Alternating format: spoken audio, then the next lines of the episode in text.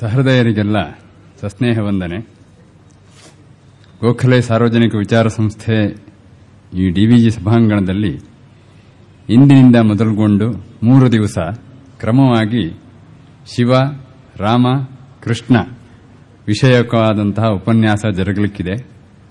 ಶಿವನ ದೇವತ್ವ ರಾಮಕೃಷ್ಣರ ಮನುಷ್ಯತ್ವವನ್ನು ಸಮಾಹಾರ ಮಾಡಿ ಶಿವರಾಮ ಕೃಷ್ಣ ಎಂಬ ಮುಬ್ಬಗೆಯ ಮೂರ್ತಿ ಶಿಲ್ಪವನ್ನು ಅಡಕಿಸಿ ಹೆಸರಿಡುವ ನಾಮಕರಣ ಪರಂಪರೆಯೂ ನಮ್ಮಲ್ಲಿದೆ. ಶಿವರಾಮಕೃಷ್ಣ ಅಂತೂ ಹೆಸರಿಡುತ್ತಾರೆ ಅಂದರೆ ಈ ಮೂರು ತತ್ವಗಳ ಸತ್ವ ಎಂಥದು ಅಂತ ನಾವು ಸುಲಭವಾಗಿ ಊಹಿಸಬಹುದು. ಶಿವ ಶಿವ ಎನ್ನದ ನಾಲಿಗೆ ಏಕೆ? ರಾಮ ರಾಮ ರಾಮ ಸೀತಾ ರಾಮ ಎನ್ನಿರೋ? ನರಜನ್ಮ ಬಂದಾಗ ನಾಲಿಗೆ ಇರುವಾಗ ಕೃಷ್ಣ ಎನಬಾರದೆ? ಇತ್ಯಾದಿಗಳು ನಿತ್ಯ ಸ್ತೋತ್ರಶೀಲವಾದ ನಾಡಾಡಿಗಳ ಗಾಯತ್ರಿ ಆಗಿದೆ. ಅಂದರೆ ಯಾರು ಇದನ್ನು ಗಾಯನ ಮಾಡ್ತಾರೆ, ಅವರನ್ನು ಅದು ರಕ್ಷಿಸ್ತದೆ ಅಂತ. ಗಾಯಂತಂ ತಂತ್ರಾಯತೆ ಇತಿ ಅನ್ನೋ ಅರ್ಥದಲ್ಲಿ. ಉದಾಹರಣೆಗಾಗಿ ನಾನು ತೆಗೆದುಕೊಂಡ ಈ ಮೂರು ಪಂಕ್ತಿಗಳಲ್ಲಿ ಎನ್ನದ, ಎನ್ನಿರೋ ಎನಬಾರದೆ ಎಂಬುದೇ ಕ್ರಿಯಾಪದ. ಅನ್ನಬೇಕು. ಶಿವಶಿವ ಶಿವ ಅನ್ನಬೇಕು. ರಾಮರಾಮ ಅನ್ನಬೇಕು.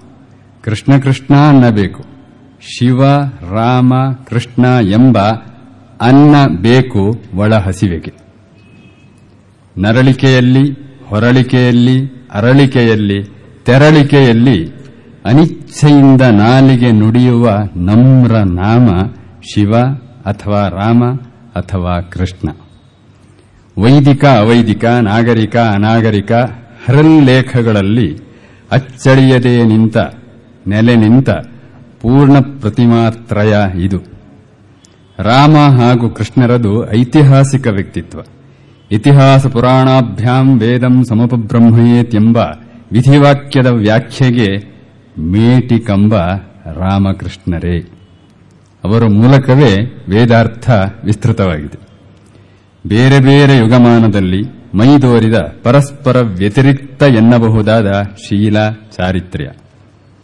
ಪಿತೃವಾಕ್ಯನಿಷ್ಠೆ, ಸತ್ಯಸಂಧತೆ, ಕೃತಜ್ಞತೆ ಇತ್ಯಾದಿಗಳು ಯಾವುವು ರಾಮನಿಗೆ ಗುಣೀಭೂತವಾದ, ಅನುಲ್ಲಂಘ್ಯ ಮಾತ್ರವಲ್ಲ, ಸರ್ವಥಾ ಅನುಷ್ಠೇಯವಾದ ಮೌಲ್ಯಗಳಾಗಿದ್ದವೋ, ಅವೇ ಗುಣಗಳು ಕೃಷ್ಣನ ಕಣ್ಣ ಸನ್ನೆಯಲ್ಲಿ ಕೊರಳ ಕುಂಕಿನಲ್ಲಿ, ಕಾಲ ಕುಣಿತದಲ್ಲಿ, ತಮ್ಮ ಲಕ್ಷಣದಲ್ಲಿದ್ದ ಶಬ್ದಾರ್ಥಗಳನ್ನು ಬದಲಿಸಿಕೊಂಡಿದ್ದವು.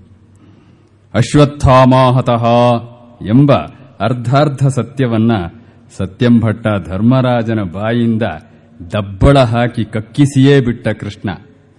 ಆತ ಹೇಳಿದ್ದೇನು ಗೊತ್ತೇ? ಸತ್ಯ ಮಿಥ್ಯೆಯ ಚರ್ಚೆ ಶಾಸ್ತ್ರ ವೇದಿಕೆಗಿರಲಿ. ತಥ್ಯವಾವುದೋ ಸದ್ಯ ಅನಿವಾರ್ಯ ಗ್ರಾಹ್ಯ. ಭರ್ತ್ಯಗಿಲ್ಲವೇ ನಿಷ್ಠೆ ಸ್ವಾಂತ ಸುಖಾಯ.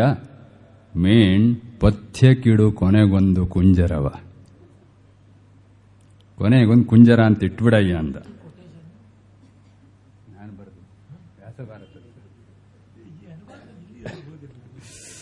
ದ್ರೋಣ ಪರ್ವದಲ್ಲಿ ವ್ಯಾಸರು ಹೇಳಿದಂತಹ ಶ್ಲೋಕದ ಕನ್ನಡ ರೂಪ ಇದು.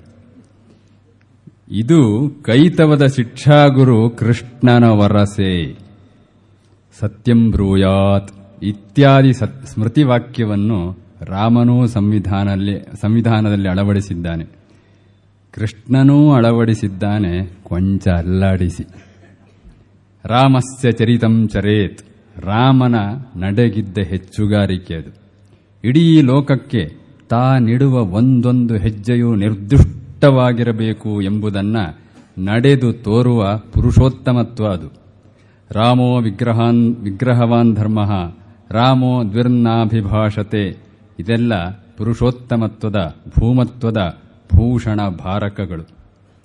ಆಡದೆ ಮಾಡುವನು ರೂಢಿಯೊಳಗುತ್ತಮನು. ಹಾಗಾಗಿ ರಾಮನ ದಾರಿಯಲ್ಲಿ, ಅಂದರೆ ರಾಮನ ಅಯನದಲ್ಲಿ, ರಾಮಾಯಣದಲ್ಲಿ ರಾಮ ಭಾಷಣ ಮಾಡಿದ್ದು ಕಡಿಮೆ. ಕೃಷ್ಣ ಸುಮ್ಮನಿದ್ದರೆ ಪಕ್ಕದವರ ಪುಣ್ಯ ಎಂಬಂತೆ ವಾಚಾಟನಾದವ. ರಾಮನ ಬಾಲ್ಯದಿಂದ ಮರಣದ ತನಕ ರೋಚಕವಾದ ಸ್ಕ್ರೀನ್ ಪ್ಲೇ ಇಲ್ಲ. ಕೃಷ್ಣನದ್ದೋ ರಂಗ್ಭಿರಂಗಿ ಚಲತ್ ಸಾರಂಗಿಯಾದ ವರ್ಣಮಯ, ವೈವಿಧ್ಯಮಯ, ಪೂರ್ಣ ವ್ಯಕ್ತಿತ್ವ. ರಾಮನಿಗೆ ಕಾಲಧರ್ಮದಂತೆ ವಯಸ್ಸಾದರೆ ಕೃಷ್ಣ ಕಾಲವನ್ನೇ ನಕಲಿ ಮಾಡುತ್ತಾ ಅಂತಸ್ತಾರುಣ್ಯದಿಂದ ಚಿರಂತನ ಕ್ರಿಯಾಶೀಲನಾಗಿದ್ದವ. ಹಡೆ, ಪೋಲಿ, ಗೂಂಡ, ಗಂವಾರ ಅಂತೆಲ್ಲ ಬೈದರೂ ಬೈಗುಳನ್ನು ಬೈತಲೆಯಲ್ಲಿ ಭರಿಸುವ ಲೀಲಾಲೋಲ. ಕೃಷ್ಣ ಯಥಾರ್ಥದಲ್ಲಿ ಯಕ್ಷಗಾನದ ಪರಿಭಾಷೆಯಲ್ಲಂತೂ ದಶಾವತಾರಿ. ಅಂದರೆ ಅಗದಿ ಇದೇ ಅವನ ಅವತಾರ ಅಂತ ನಿಕ್ಕಿಯಾಗಿ ಹೇಳಲಾಗದ ಚರಿಷ್ಮ. ಆದ್ದರಿಂದಲೇ ಅದು ವಿಶ್ವೋತ್ತಮತ್ವ. ರಾಮ್ ಮನೋಹರ್ ಲೋಹಯ ಗುರುತಿಸಿದಂತೆ ರಾಮ ಅಂದರೆ ಸೀಮಿತತೆಯಲ್ಲಿ ಸೀಮಿತತೆಯಲ್ಲಿ ಪೂರ್ಣತೆ. ಕೃಷ್ಣ ಅಂದರೆ ಸಮೃದ್ಧತೆಯಲ್ಲಿ ಪೂರ್ಣತೆ. ಶಿವ ಎಂದರೆ ಪ್ರಮಾಣಾತೀತ. ಹೀಗೆ ಜಾಗ್ರನ್ಮಾನವನ ಪೂರ್ಣತ್ವದ ಮಹಾ ಸ್ವಪ್ನ ಈ ತ್ರಿವರ್ಗ. ಆದ್ದರಿಂದಲೇ ರಾಮನಲ್ಲಿ ಶಿವನನ್ನೂ, ಶಿವನಲ್ಲಿ ಕೃಷ್ಣನನ್ನೂ, ಕೃಷ್ಣನಲ್ಲಿ ರಾಮನನ್ನೂ, ಹೀಗೆ ಅವಳ ಲಂಗ ಇವಳಿ ಗುಡಿಸಿ ಎಂಬಂತೆ ಒಂದರೊಳ ಒಂದು ಹೆಣೆ ಹೆಣೆದು ಮೈ ಮರೆಸುವ, ಮೈ ಮೆರೆಸುವ ಭೂಮ ಶಿಲ್ಪ ಶಿವ, ರಾಮ, ಕೃಷ್ಣ. ಶಿವ ಪೌರಾಣಿಕ ಭೂಮಿಕೆಯಿಂದ ಮೂಡಿಬಂದ ಮಹನೀಯ. ಅರ್ಧಲೌಕಿಕ ಅರ್ಧ ಅಲೌಕಿಕ, ಹಾಗಾಗಿಯೇ ಅರ್ಧನಾರೀಶ್ವರ. ಅದು ವಾಗರ್ಥಗಳ ಸಮ್ಮಿಲಿತದಂತೆ. ಈ ಜೋಗಿಗೆ ಹುಟ್ಟೂ ಇಲ್ಲ, ಸಾವು ಇಲ್ಲ. ಆದರೆ ಹುಟ್ಟಿದವನನ್ನು ಹುಟ್ಟಲಿಲ್ಲ ಅನ್ನಿಸಿ ಬಿಡಬಲ್ಲ ಹುಟ್ಟು ಹಿಡಿದ ರುದ್ರನಾಮಿಕ. ತನ್ನ ಸರಳತೆಯಿಂದ ಗರಳತೆಯನ್ನು ಗರ್ಭೀಕರಿಸಿಕೊಳ್ಳಬಲ್ಲ ಗಂಭೀರನಿವ. ಆಂಗಿಕಂ ಭುವನಂ ಯಸ್ಯ ವಾಚಿಕಂ ಸರ್ವವಾಂಗ್ಮಯಂ ಆಹಾರ್ಯಂ ಚಂದ್ರತಾರಾದಿ. ತಂ ನುಮಃ ಸಾತ್ವಿಕಂ ಶಿವಂ ಎಂದು ಗೆಜ್ಜೆ ಘಲ್ಲಿಸುವವರ ಗೌರವಕ್ಕೆ ನಿತ್ಯ ಪಾತ್ರನಾದ ಹೆಣದ ಬೆಂಕಿಯ ಎದುರು ಹೇರು ಹೆಜ್ಜೆಯನ್ನು ಹೊಡೆದು ಹೊಯ್ಲೆಬ್ಬಿಸುವ ತಾಂಡವ ಶಿವ. ಆದರೂ ಸತ್ಯಾಗ್ನಿಯನ್ನ ನಡುಹುಬ್ಬಿನಲ್ಲಿ ಹುದುಗಿಸಿ ಧಗಜ್ವಲಲ್ಲಲಾಟಪಟ್ಟ ಪಾವಕ ನಾದವ.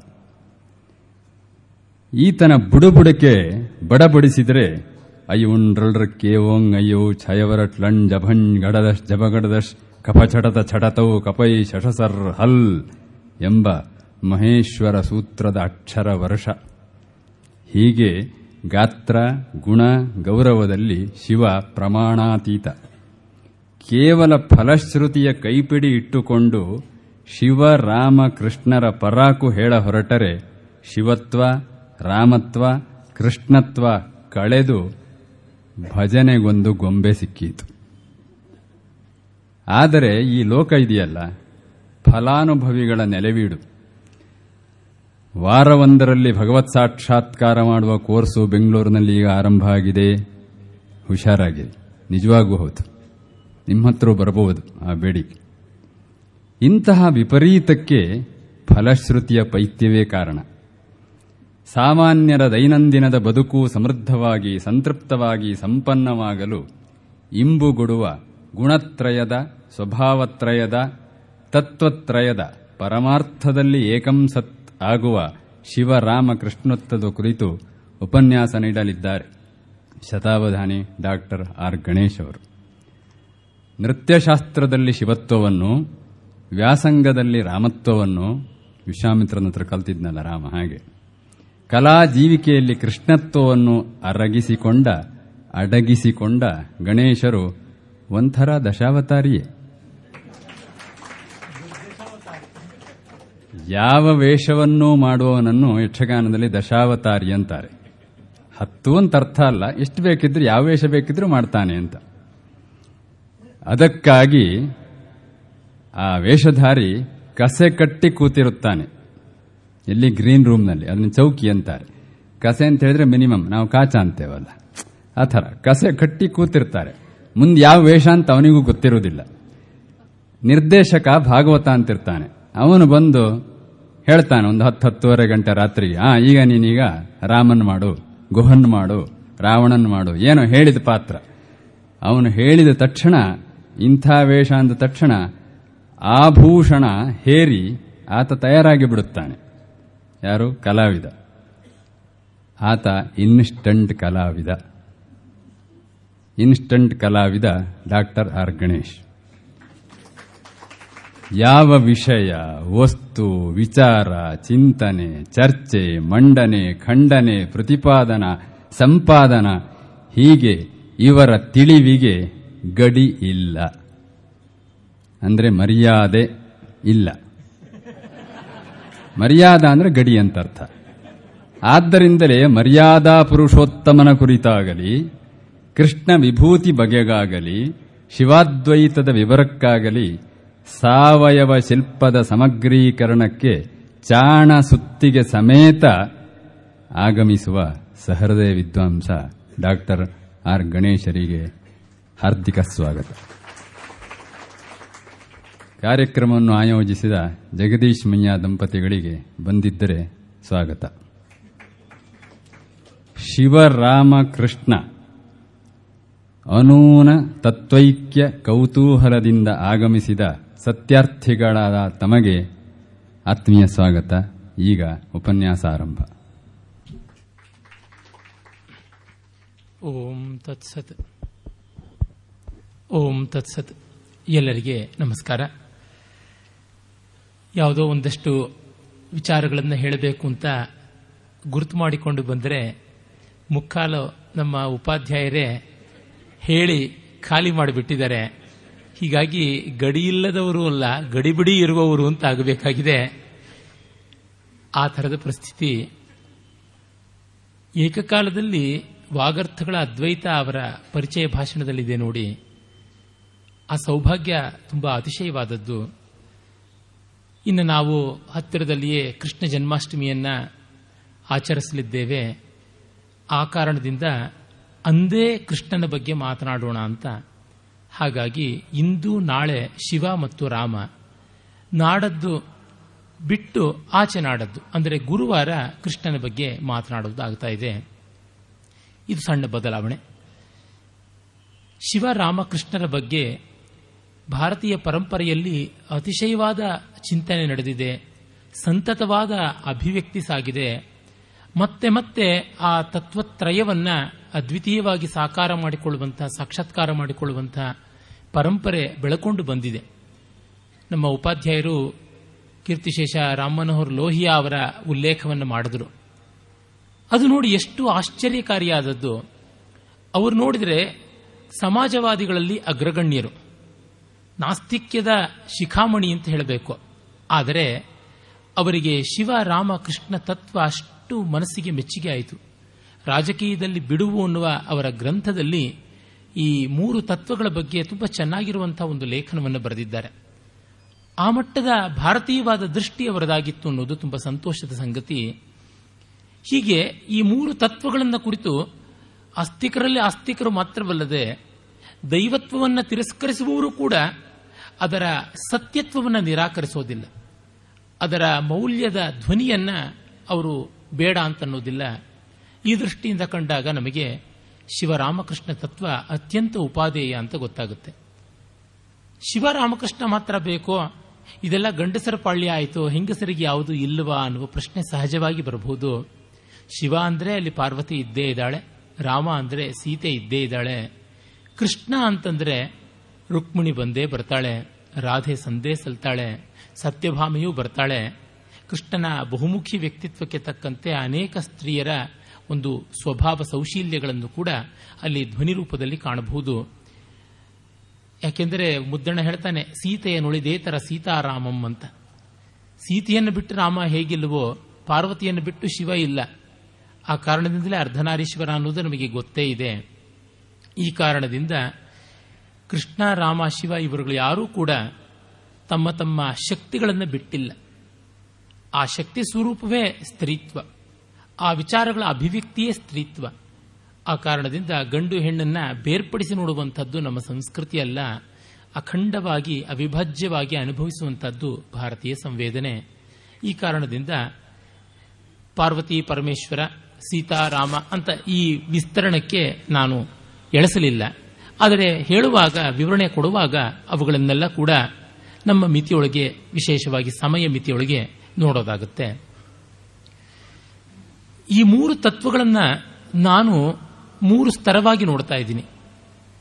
ಅದಕ್ಕೆ ನಮ್ಮ ಪರಂಪರೆಯಲ್ಲಿ ಆಧಾರವಿದೆಯಾದರೂ ಯಾರೂ ಅದನ್ನ ಹೀಗೆ ಅಂತ ನಿರ್ವಚನ ಮಾಡಿಲ್ಲವಾದ್ದರಿಂದ ಆ ಕಡೆಗೆ ಒಂದು ಸ್ವಲ್ಪ ಗಮನ ಕೊಡಬಹುದು. ಅದೊಂದಂದರೆ ಶಿವ ವ್ಯಕ್ತಿಯ ಸಂಕೇತ ರಾಮ ಕುಟುಂಬದ ಸಂಕೇತ, ಕೃಷ್ಣ ಸಮಾಜದ ಸಂಕೇತ. ನಮಗೆ ಜಗತ್ತಿನಲ್ಲಿ ಮೂರು ಸ್ತರಗಳಿರುತ್ತವೆ. ವ್ಯಕ್ತಿಯೊಬ್ಬ ಅವನಲ್ಲಿರುವಂತಹ ತೊಡಕು ತೋಟಿಗಳು, ಸಮಸ್ಯೆಗಳು, ಸ್ವಾರಸ್ಯಗಳು. ಮತ್ತೆ ಕುಟುಂಬದಲ್ಲಿ ಪರಸ್ಪರ ಸಾಮರಸ್ಯ, ವೈಮನಸ್ಯಗಳ ಸಮನ್ವಯ, ಇವುಗಳೆಲ್ಲ ಕೂಡ ದೊಡ್ಡ ಸವಾಲುಗಳಾಗಿ, ಆನಂದದ ನಿಧಾನಗಳಾಗಿ ಬರುತ್ತವೆ. ಅವುಗಳ ನಿರ್ವಾಹ. ಆಮೇಲೆ ಇಡೀ ಸಮಾಜದಲ್ಲಿ ತೋರಿಕೊಳ್ತಕ್ಕಂಥ ವೈರುಧ್ಯಗಳು, ವೈಚಿತ್ರ್ಯಗಳು, ಸಂಘರ್ಷಗಳು, ರಾಗದ್ವೇಷಗಳ, ಅರ್ಥಕಾಮಗಳ ಏರಾಟಗಳು, ಅವುಗಳನ್ನು ಪರಿಹಾರ ಮಾಡುವ ಬಗ್ಗೆ ಈ ತೆರನಾಗಿ ಮೂರು ಸ್ತರಗಳು. ಮೂರು ಸ್ತರಗಳು ಪರಸ್ಪರ ಪ್ರಭಾವಿತವಾಗ್ತಾ ಇರ್ತವೆ ಶಿವನಲ್ಲಿ ಕೃಷ್ಣನನ್ನು ಕಾಣಬಹುದು, ಕೃಷ್ಣನಲ್ಲಿ ರಾಮನನ್ನು ಕಾಣಬಹುದು, ರಾಮನಲ್ಲಿ ಶಿವ ಕೃಷ್ಣರಿಬ್ಬರನ್ನೂ ಕಾಣಬಹುದು ಹೀಗುಂಟೆ ಉಂಟು. ಅದನ್ನು ನಮ್ಮ ಉಪಾಧ್ಯಾಯರು ಹೇಳಿದರಲ್ಲ. ಆದರೆ ಪ್ರಧಾನ ಪ್ರಧಾನೇ ವ್ಯಪದೇಶ ಅಂತ ನಮ್ಮ ಶಾಸ್ತ್ರಕಾರರು ಹೇಳ್ತಾರೆ. ನಾವು ಪ್ರಧಾನವಾಗಿರುವಂಥದ್ದನ್ನು ನೋಡಿ ಮುಖ್ಯವಾಗಿ ಬಾಹುಳ್ಯವನ್ನು ಗಮನಿಸಿ ಹೇಳ್ತಾ ಇದ್ದೀವಿ ಅಂತ. ಆ ದೃಷ್ಟಿಯಿಂದ ಶಿವರಾಮಕೃಷ್ಣರನ್ನ ಈ ಮೂರು ಸ್ತರದಲ್ಲಿ ಕಂಡರಿಸಬಹುದು. ನಾನು ಈ ತತ್ವಗಳನ್ನು ಇತಿಹಾಸ ಪುರಾಣಗಳು ಕಂಡ ಬಗೆಗೆ ತುಂಬ ವಿಸ್ತಾರವಾಗಿ ತೆಗೆದುಕೊಳ್ಳಲ್ಲ. ಹಾಗೆಯೇ ಇವುಗಳು ಐತಿಹಾಸಿಕವಾಗಿ ಹೇಗೆ ಬೆಳೆದು ಬಂದಿವೆ ಅನ್ನೋದನ್ನು ಜಾಸ್ತಿ ತೆಗೆದುಕೊಳ್ಳಲ್ಲ. ಆಯಾ ದೇವತಾ ತತ್ವಗಳು ಆಯಾ ವ್ಯಕ್ತಿ ವೈಚಿತ್ರ್ಯಗಳು ಸಾಂಕೇತಿಕವಾಗಿ ಯಾವ ಪರಿಣಾಮ ಮಾಡಿವೆ, ಆ ಒಂದು ರಚನೆಗಳಲ್ಲಿರುವಂತಹ ಮಹತ್ವ ಅಂಶಗಳು ಯಾವುದು, ಈ ಬಗ್ಗೆ ನಾನು ಹೇಳೋದಕ್ಕೆ ಇಷ್ಟಪಡ್ತೀನಿ.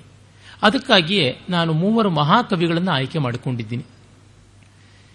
ಶಿವ ನಮ್ಮ ಹ್ಲಾದ ಕವಿಯಾದ ಕಾಳಿದಾಸನ ಸೃಷ್ಟಿಯಾಗಿ ಕುಮಾರ ಸಂಭವ ಆ ಮುಖ್ಯದ ಒಂದು ರಚನೆಯ ಮೂಲಕ ಹೇಗೆ ತೋರಿಕೊಳ್ತಾನೆ ಅಂತ. ಅಂದರೆ ಆನಂದದ ಕವಿ ಹ್ಲಾದದ ಕವಿ, ಮೋದದ ಕವಿ ಕಾಳಿದಾಸನ ದೃಷ್ಟಿಯಲ್ಲಿ ಶಿವ, ಅವನು ನಮಗೆ ಬಹಳ ಮುಖ್ಯವಾಗಿ ಬೇಕಾದಂಥವನು. ಮಿಕ್ಕ ಎಷ್ಟೋ ಜನ ಕವಿಗಳು ಬರೆದಿದ್ದಾರೆ ಶಿವನ ಬಗ್ಗೆ. ರಾಮಾಯಣ ಮಹಾಭಾರತಗಳಲ್ಲಿ ಕೂಡ ಕಾಣುತ್ತೆ. ಆದರೆ ಕಾಳಿದಾಸ ಅದನ್ನು ತೋರ್ಪಡಿಸಿದಂತೆ ಮತ್ತಾವ ಕವಿಯೂ ತೋರ್ಪಡಿಸಿಲ್ಲವಾದ ಕಾರಣ ಕಾಳಿದಾಸ. ಮತ್ತು ರಾಮ ಆದಿಕವಿಯ ಅನಾದಿನಾಯಕನಾಗಿ ಕಾಣಿಸ್ತಾನೆ. ಹೀಗಾಗಿ ವಾಲ್ಮೀಕಿಯ ರಾಮನನ್ನ ನಾನು ಪ್ರಧಾನವಾಗಿ ಇಟ್ಟುಕೊಳ್ತಾ ಇದ್ದೀನಿ. ಮತ್ತೆ ಇನ್ನ ಕೃಷ್ಣನಿಗೆ ನಮಗೆ ಇರುವುದೊಂದೇ ಶರಣ್ಯ, ವೇದ ಕವಿಯಾದ ವೇದವ್ಯಾಸರ ನಾಯಕ, ನಿರ್ವೇದ ನಾಯಕ ಕೃಷ್ಣ. ಹೀಗೆ ಹ್ಲಾದಕವಿ, ಆದಿಕವಿ, ವೇದಕವಿ ಈ ಮೂವರು ಕವಿಗಳ ಕೃತಿಗಳ ನಾಯಕರಾಗಿ ನಮ್ಮ ಬದುಕಿಗೆ ಅವರು ಹೇಗೆ ಪ್ರಯೋಜನವಾಗುತ್ತಾರೆ ಬದುಕನ್ನ, ಬದುಕಿನ ದೀಪವನ್ನ, ಅದರ ಬತ್ತಿಯನ್ನ ಮೀಂಟುವ ಕಾಯಕವನ್ನ ಅವರ ಚರಿತ್ರೆಗಳು ಹೇಗೆ ಮಾಡುತ್ತವೆ ಎನ್ನುವುದನ್ನು ನೋಡುವುದು. ಈ ಕಾರಣದಿಂದಲೇ ಈ ಉಪನ್ಯಾಸ ವಿಶೇಷವಾಗಿ ಸಾಧಕ ಪ್ರಯೋಜಕವಾದದ್ದು. ವಿಚಾರ, ಮಾಹಿತಿ ಇವುಗಳನ್ನು ಸಂಗ್ರಹ ಮಾಡುವವರಿಗೆ ಅಷ್ಟಾಗಿ ಪ್ರಯೋಜನಕಾರಿಯಲ್ಲ. ಸಾಮಾನ್ಯವಾಗಿ ವಿಚಾರಕ್ಕೆ, ಮಾಹಿತಿಗೆ ಒಂದು ಮಟ್ಟದ ಅವಧಾರಣೆಯನ್ನು ಹಾಕಿ ಎಷ್ಟೋ ಭಾಷಣಗಳನ್ನು ಇದೇ ವೇದಿಕೆಯಲ್ಲಿ ನಾನು ಮಾಡಿದ್ದೇನೆ. ನಮ್ಮ ಭಾರತೀಯ ಸಂಸ್ಕೃತಿ ಪರಿಚಯದಲ್ಲಿ ಆ ರೀತಿಯಾದ ಮಾಹಿತಿಯ ಮಹಾಪುರ ಅನ್ನುವಂತೆ ಇತ್ತು ಅಂತ ಕೆಲವರು ಹೇಳಿದ್ದನ್ನು ಕೇಳಿದ್ದೀನಿ ನಾನು. ಆದರೆ ಹಿಂದೊಮ್ಮೆ ಆನಂದಮಯ ಜೀವನಕ್ಕೆ ಭಾರತೀಯ ಮೌಲ್ಯಗಳು ಅನ್ನುವ ತೆರನಾದ ಭಾಷಣ ಮಾಡಿದಾಗ ಸಾಧಕೈಕ ದೃಷ್ಟಿಯನ್ನು ಗಮನದಲ್ಲಿಟ್ಟುಕೊಂಡಿದ್ದೆ. ಈ ಮೂರು ದಿವಸಗಳ ಭಾಷಣ ಕೂಡ ಹಾಗೆಯೇ ಸಾಧಕರಿಗೆ ಇವು ಹೇಗೆ ಪ್ರಯೋಜನಕಾರಿ ಅಂತ. ಅದರಿಂದ ಇಲ್ಲಿ ಉದ್ಧರಣಗಳ ಬಾಹುಳ್ಯ ಕಡಿಮೆ ಕೊಟೇಶನ್ಗಳು ಜಾಸ್ತಿ ಇರಲಾರವು. ಚಿಂತನೆ, ಅದು ಬದುಕಿಗೆ ಅನ್ವಯವಾಗುವ ಬಗೆ ಅದನ್ನು ನೋಡುವಂಥ ಪ್ರಯತ್ನ ಮಾಡ್ತಿದ್ದೀನಿ. ಇದನ್ನು ಈ ಆನುಪೂರ್ವಿಯಲ್ಲಿಯೇ ಯಾಕಿಟ್ಟುಕೊಂಡೆ ಅನ್ನೋದು ನಿಮಗೆ ಸ್ಪಷ್ಟವಾಗಿರಬಹುದು. ವ್ಯಕ್ತಿ, ಕುಟುಂಬ, ಸಮಾಜ, ಇದು ಒಂದು ವಿಕಾಸದ ನಿಶ್ರೇಣಿ. ಮತ್ತೆ ನಮಗೆ ತುಂಬಾ ನಿಕಟನಾಗಿರ್ತಕ್ಕಂಥ ವ್ಯಕ್ತಿ ಅಂತಂದರೆ ನಾವೇ, ಇನ್ಯಾರೂ ಅಲ್ಲ. ನಮಗೆ ನಾವಲ್ಲದೆ ಇನ್ಯಾರೂ ಹತ್ತಿರದವರಲ್ಲ. ಆ ಕಾರಣದಿಂದಲೇ ನಮ್ಮನ್ನು ನಾವು ತಿದ್ದಿಕೊಂಡ್ರೆ ನಮ್ಮ ಕುಟುಂಬವೋ, ಸಮಾಜವೋ ತನ್ನಂತೆ ತಾನೇ ತಿದ್ದಲ್ಪಡುತ್ತದೆ ಎನ್ನುವುದು ಒಂದು ದೃಷ್ಟಿಯಾಗಿದೆ. ಮತ್ತೆ ಶಿವ ವಿಶೇಷತಃ ಧ್ಯಾನಶೀಲನಾದವನು. ರಾಮ ಒಂದು ಮಟ್ಟದ ಸೀಮಿತವಾದ ಚಟುವಟಿಕೆಯನ್ನು ಉಳ್ಳವನು, ಕೃಷ್ಣ ಮತ್ತು ವ್ಯಾಪಕವಾಗಿ ಉಳ್ಳವನು. ಈ ಒಂದು ದೃಷ್ಟಿಯು ಕೂಡ ಅಲ್ಲಿ ಕೆಲಸ ಮಾಡಿದೆ ಅಂತ ಅಂದುಕೋಬಹುದು ಮೊದಲಿಗೆ ಶಿವನನ್ನು ಕುರಿತು ಆಲೋಚನೆ ಮಾಡೋದಿದ್ದರೆ ವೇದಗಳಲ್ಲಿಯೇ ಶಿವನ ಉಲ್ಲೇಖ ಉಂಟು. ಶಿವ ಅನ್ನುವ ಹೆಸರು ವೇದಗಳಲ್ಲಿ ಇಲ್ಲ ಅಂತ ಕೆಲವರ ಭ್ರಮೆ, ಯಜುರ್ವೇದವೂ ವೇದವೇ ಅನ್ನುವುದನ್ನು ಅವರು ಮರೆತು ಬಿಟ್ಟಿದ್ದಾರೆ ಯಜುರ್ವೇದದಲ್ಲಿ ನಮ್ಮ ಶಿವಾಯ ಚ ಶಿವತರಾಯ ಚ ಅಂತೆಲ್ಲ ಹೇಳುವಾಗ ಶಿವ ಕಂಡೇ ಕಾಣಿಸ್ತಾನೆ. ಮತ್ತೆ ರುದ್ರನ ಹೆಸರು ಅದಾಗಿದೆ ಅಂತ ಗೊತ್ತು.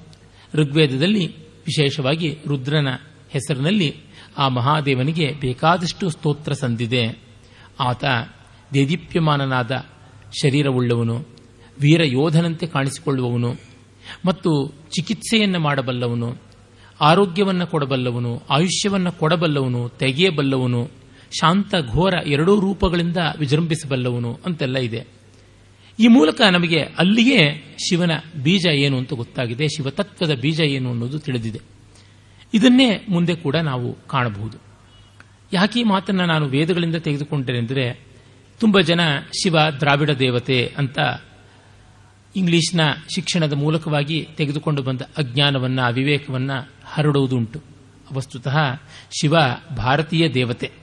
ದ್ರಾವಿಡ, ಆರ್ಯ ಅನ್ನುವ ವಿಭಾಗಗಳೇ ಅಬದ್ಧ ಅನ್ನುವುದನ್ನು ನಾವು ನೋಡಿದ್ದೀವಿ. ಮತ್ತೆ ಶಿವನ ಸ್ಥಾನ ಹಿಮಾಲಯ, ಅಪ್ಪಟ ಆರ್ಯ ಸ್ಥಾನ ಅಂತ ಯಾವುದು ಕರಿತೀವಿ? ಆ ಉತ್ತರ ಭಾರತ. ದಕ್ಷಿಣ ಭಾರತದಲ್ಲಿ ಶಿವನ ಮೂಲ ಸ್ಥಾನ ಅನ್ನೋದು ಇಲ್ಲೇ ಇಲ್ಲ ಅಂತ ಗೊತ್ತಾಗುತ್ತೆ. ಮತ್ತೆ ವಿಶೇಷವಾದ ಜ್ಯೋತಿರ್ಲಿಂಗಗಳೆಲ್ಲ ಹೆಚ್ಚಾಗಿರ್ತಕ್ಕಂಥದ್ದು ಉತ್ತರ ಭಾರತದಲ್ಲಿ. ದಕ್ಷಿಣ ಭಾರತದಲ್ಲಿ ಎರಡೇ. ಈ ದ್ರವಿಡ ಸ್ಥಾನ ಅಂತ ಅನ್ನೋದಿದ್ರೆ ಅಲ್ಲಿ ಎರಡೇ. ಶ್ರೀಶೈಲ ಮತ್ತು ರಾಮೇಶ್ವರ. ಇನ್ಯಾವುದೂ ಅಲ್ಲ ಅಂತ. ಇವನ್ನೆಲ್ಲ ಅಪ್ರಬುದ್ಧತೆಯಿಂದ ಭಾರತವನ್ನ ಪೂರ್ವ, ಪಶ್ಚಿಮ, ಉತ್ತರ, ದಕ್ಷಿಣ ಅಂತೆಲ್ಲ ಒಡೆಯಬೇಕು ಅನ್ನುವ ಹುನ್ನಾರದಿಂದ ಮಾಡಿದ್ದು ಅಂತ ಗೊತ್ತಾಗುತ್ತದೆ. ಮತ್ತೆ ಶಿವನ ಲಿಂಗ ಪೂಜೆಯ ಬಗೆಗೂ ಬಗೆ ಬಗೆಯಾದ ವಿಕಾರಗಳನ್ನು ಎಬ್ಬಿಸಿದ್ದಾರೆ. ನಾವು ಅದಕ್ಕೆ ಸಂಕೋಚ ಪಡಬೇಕಾಗಿಲ್ಲ. ಲಿಂಗ ಅನ್ನುವುದಕ್ಕೆ ಲೀಂಗ್ ಶ್ಲೇಷಣೆ ಅನ್ನುವ ಧಾತುವಿನಿಂದ ಲೀಯತೆ ಇತಿ ಲಿಂಗ, ಲಯನಾಲ್ ಲಿಂಗಂ ಅನ್ನುವಂಥ ಮಾತುಗಳನ್ನು ನಾವು ನೋಡ್ತೀವಿ. ಅಂದರೆ ಯಾವುದು ಕರಗಲ್ಪಡುತ್ತದೆಯೇ, ಯಾವುದು ಐಕ್ಯವಾಗುತ್ತದೆ, ಮತ್ತು ಯಾವುದನ್ನು ನೇರವಾಗಿ ಹೇಳೋಕ್ಕಾಗೋಲ್ಲ, ಅದಕ್ಕೆ ಲಿಂಗ ಅನ್ನೋದಕ್ಕೆ ಸೂಚನೆ ಅಂತ ಒಂದು ಅರ್ಥ ಇದೆ. ಪರತತ್ವ, ಬ್ರಹ್ಮತತ್ವವನ್ನು ವಾಚ್ಯವಾಗಿ ಹೇಳುವುದಕ್ಕೆ ಸಾಧ್ಯ ಇಲ್ಲ, ಅದೆಂದಿದ್ದರೂ ಸೂಚ್ಯ, ಧ್ವನಿತ, ಮತ್ತು ಅದನ್ನು ಸಾಕ್ಷಾತ್ತಾಗಿ ತೋರಿಸೋಕ್ಕಾಗೋಲ್ಲ, ಪ್ರತ್ಯಕ್ಷವಾಗಿ ತೋರಿಸೋಕ್ಕಾಗೋಲ್ಲ, ಅಪರೋಕ್ಷವಾಗಿ ತೋರಿಸಬಹುದು.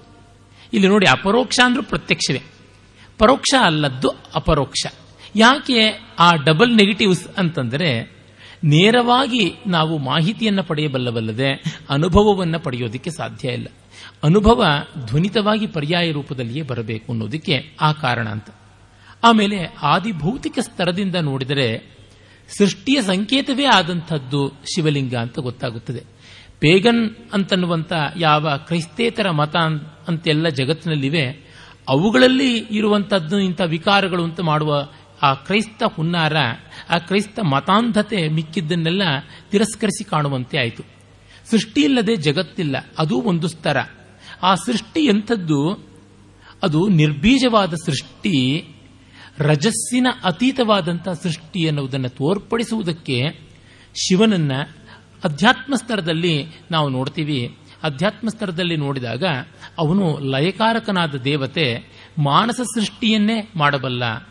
ಮನಸ್ಸಿನಿಂದಲೇ ಎಲ್ಲವನ್ನು ಮಾಡಬಲ್ಲ ಮತ್ತು ಸೃಷ್ಟಿಯನ್ನು ಮೀರಿದಂಥದ್ದು ಯಾವುದುಂಟು ಎಲ್ಲವನ್ನು ಕರಗಿಸುವ ಶಕ್ತಿ, ವಿಘಟನ ಶಕ್ತಿ ಅದು ಕೂಡ ಅವನದಾಗಿದೆ ಅಂತೆಲ್ಲ ಗೊತ್ತಾಗುತ್ತದೆ.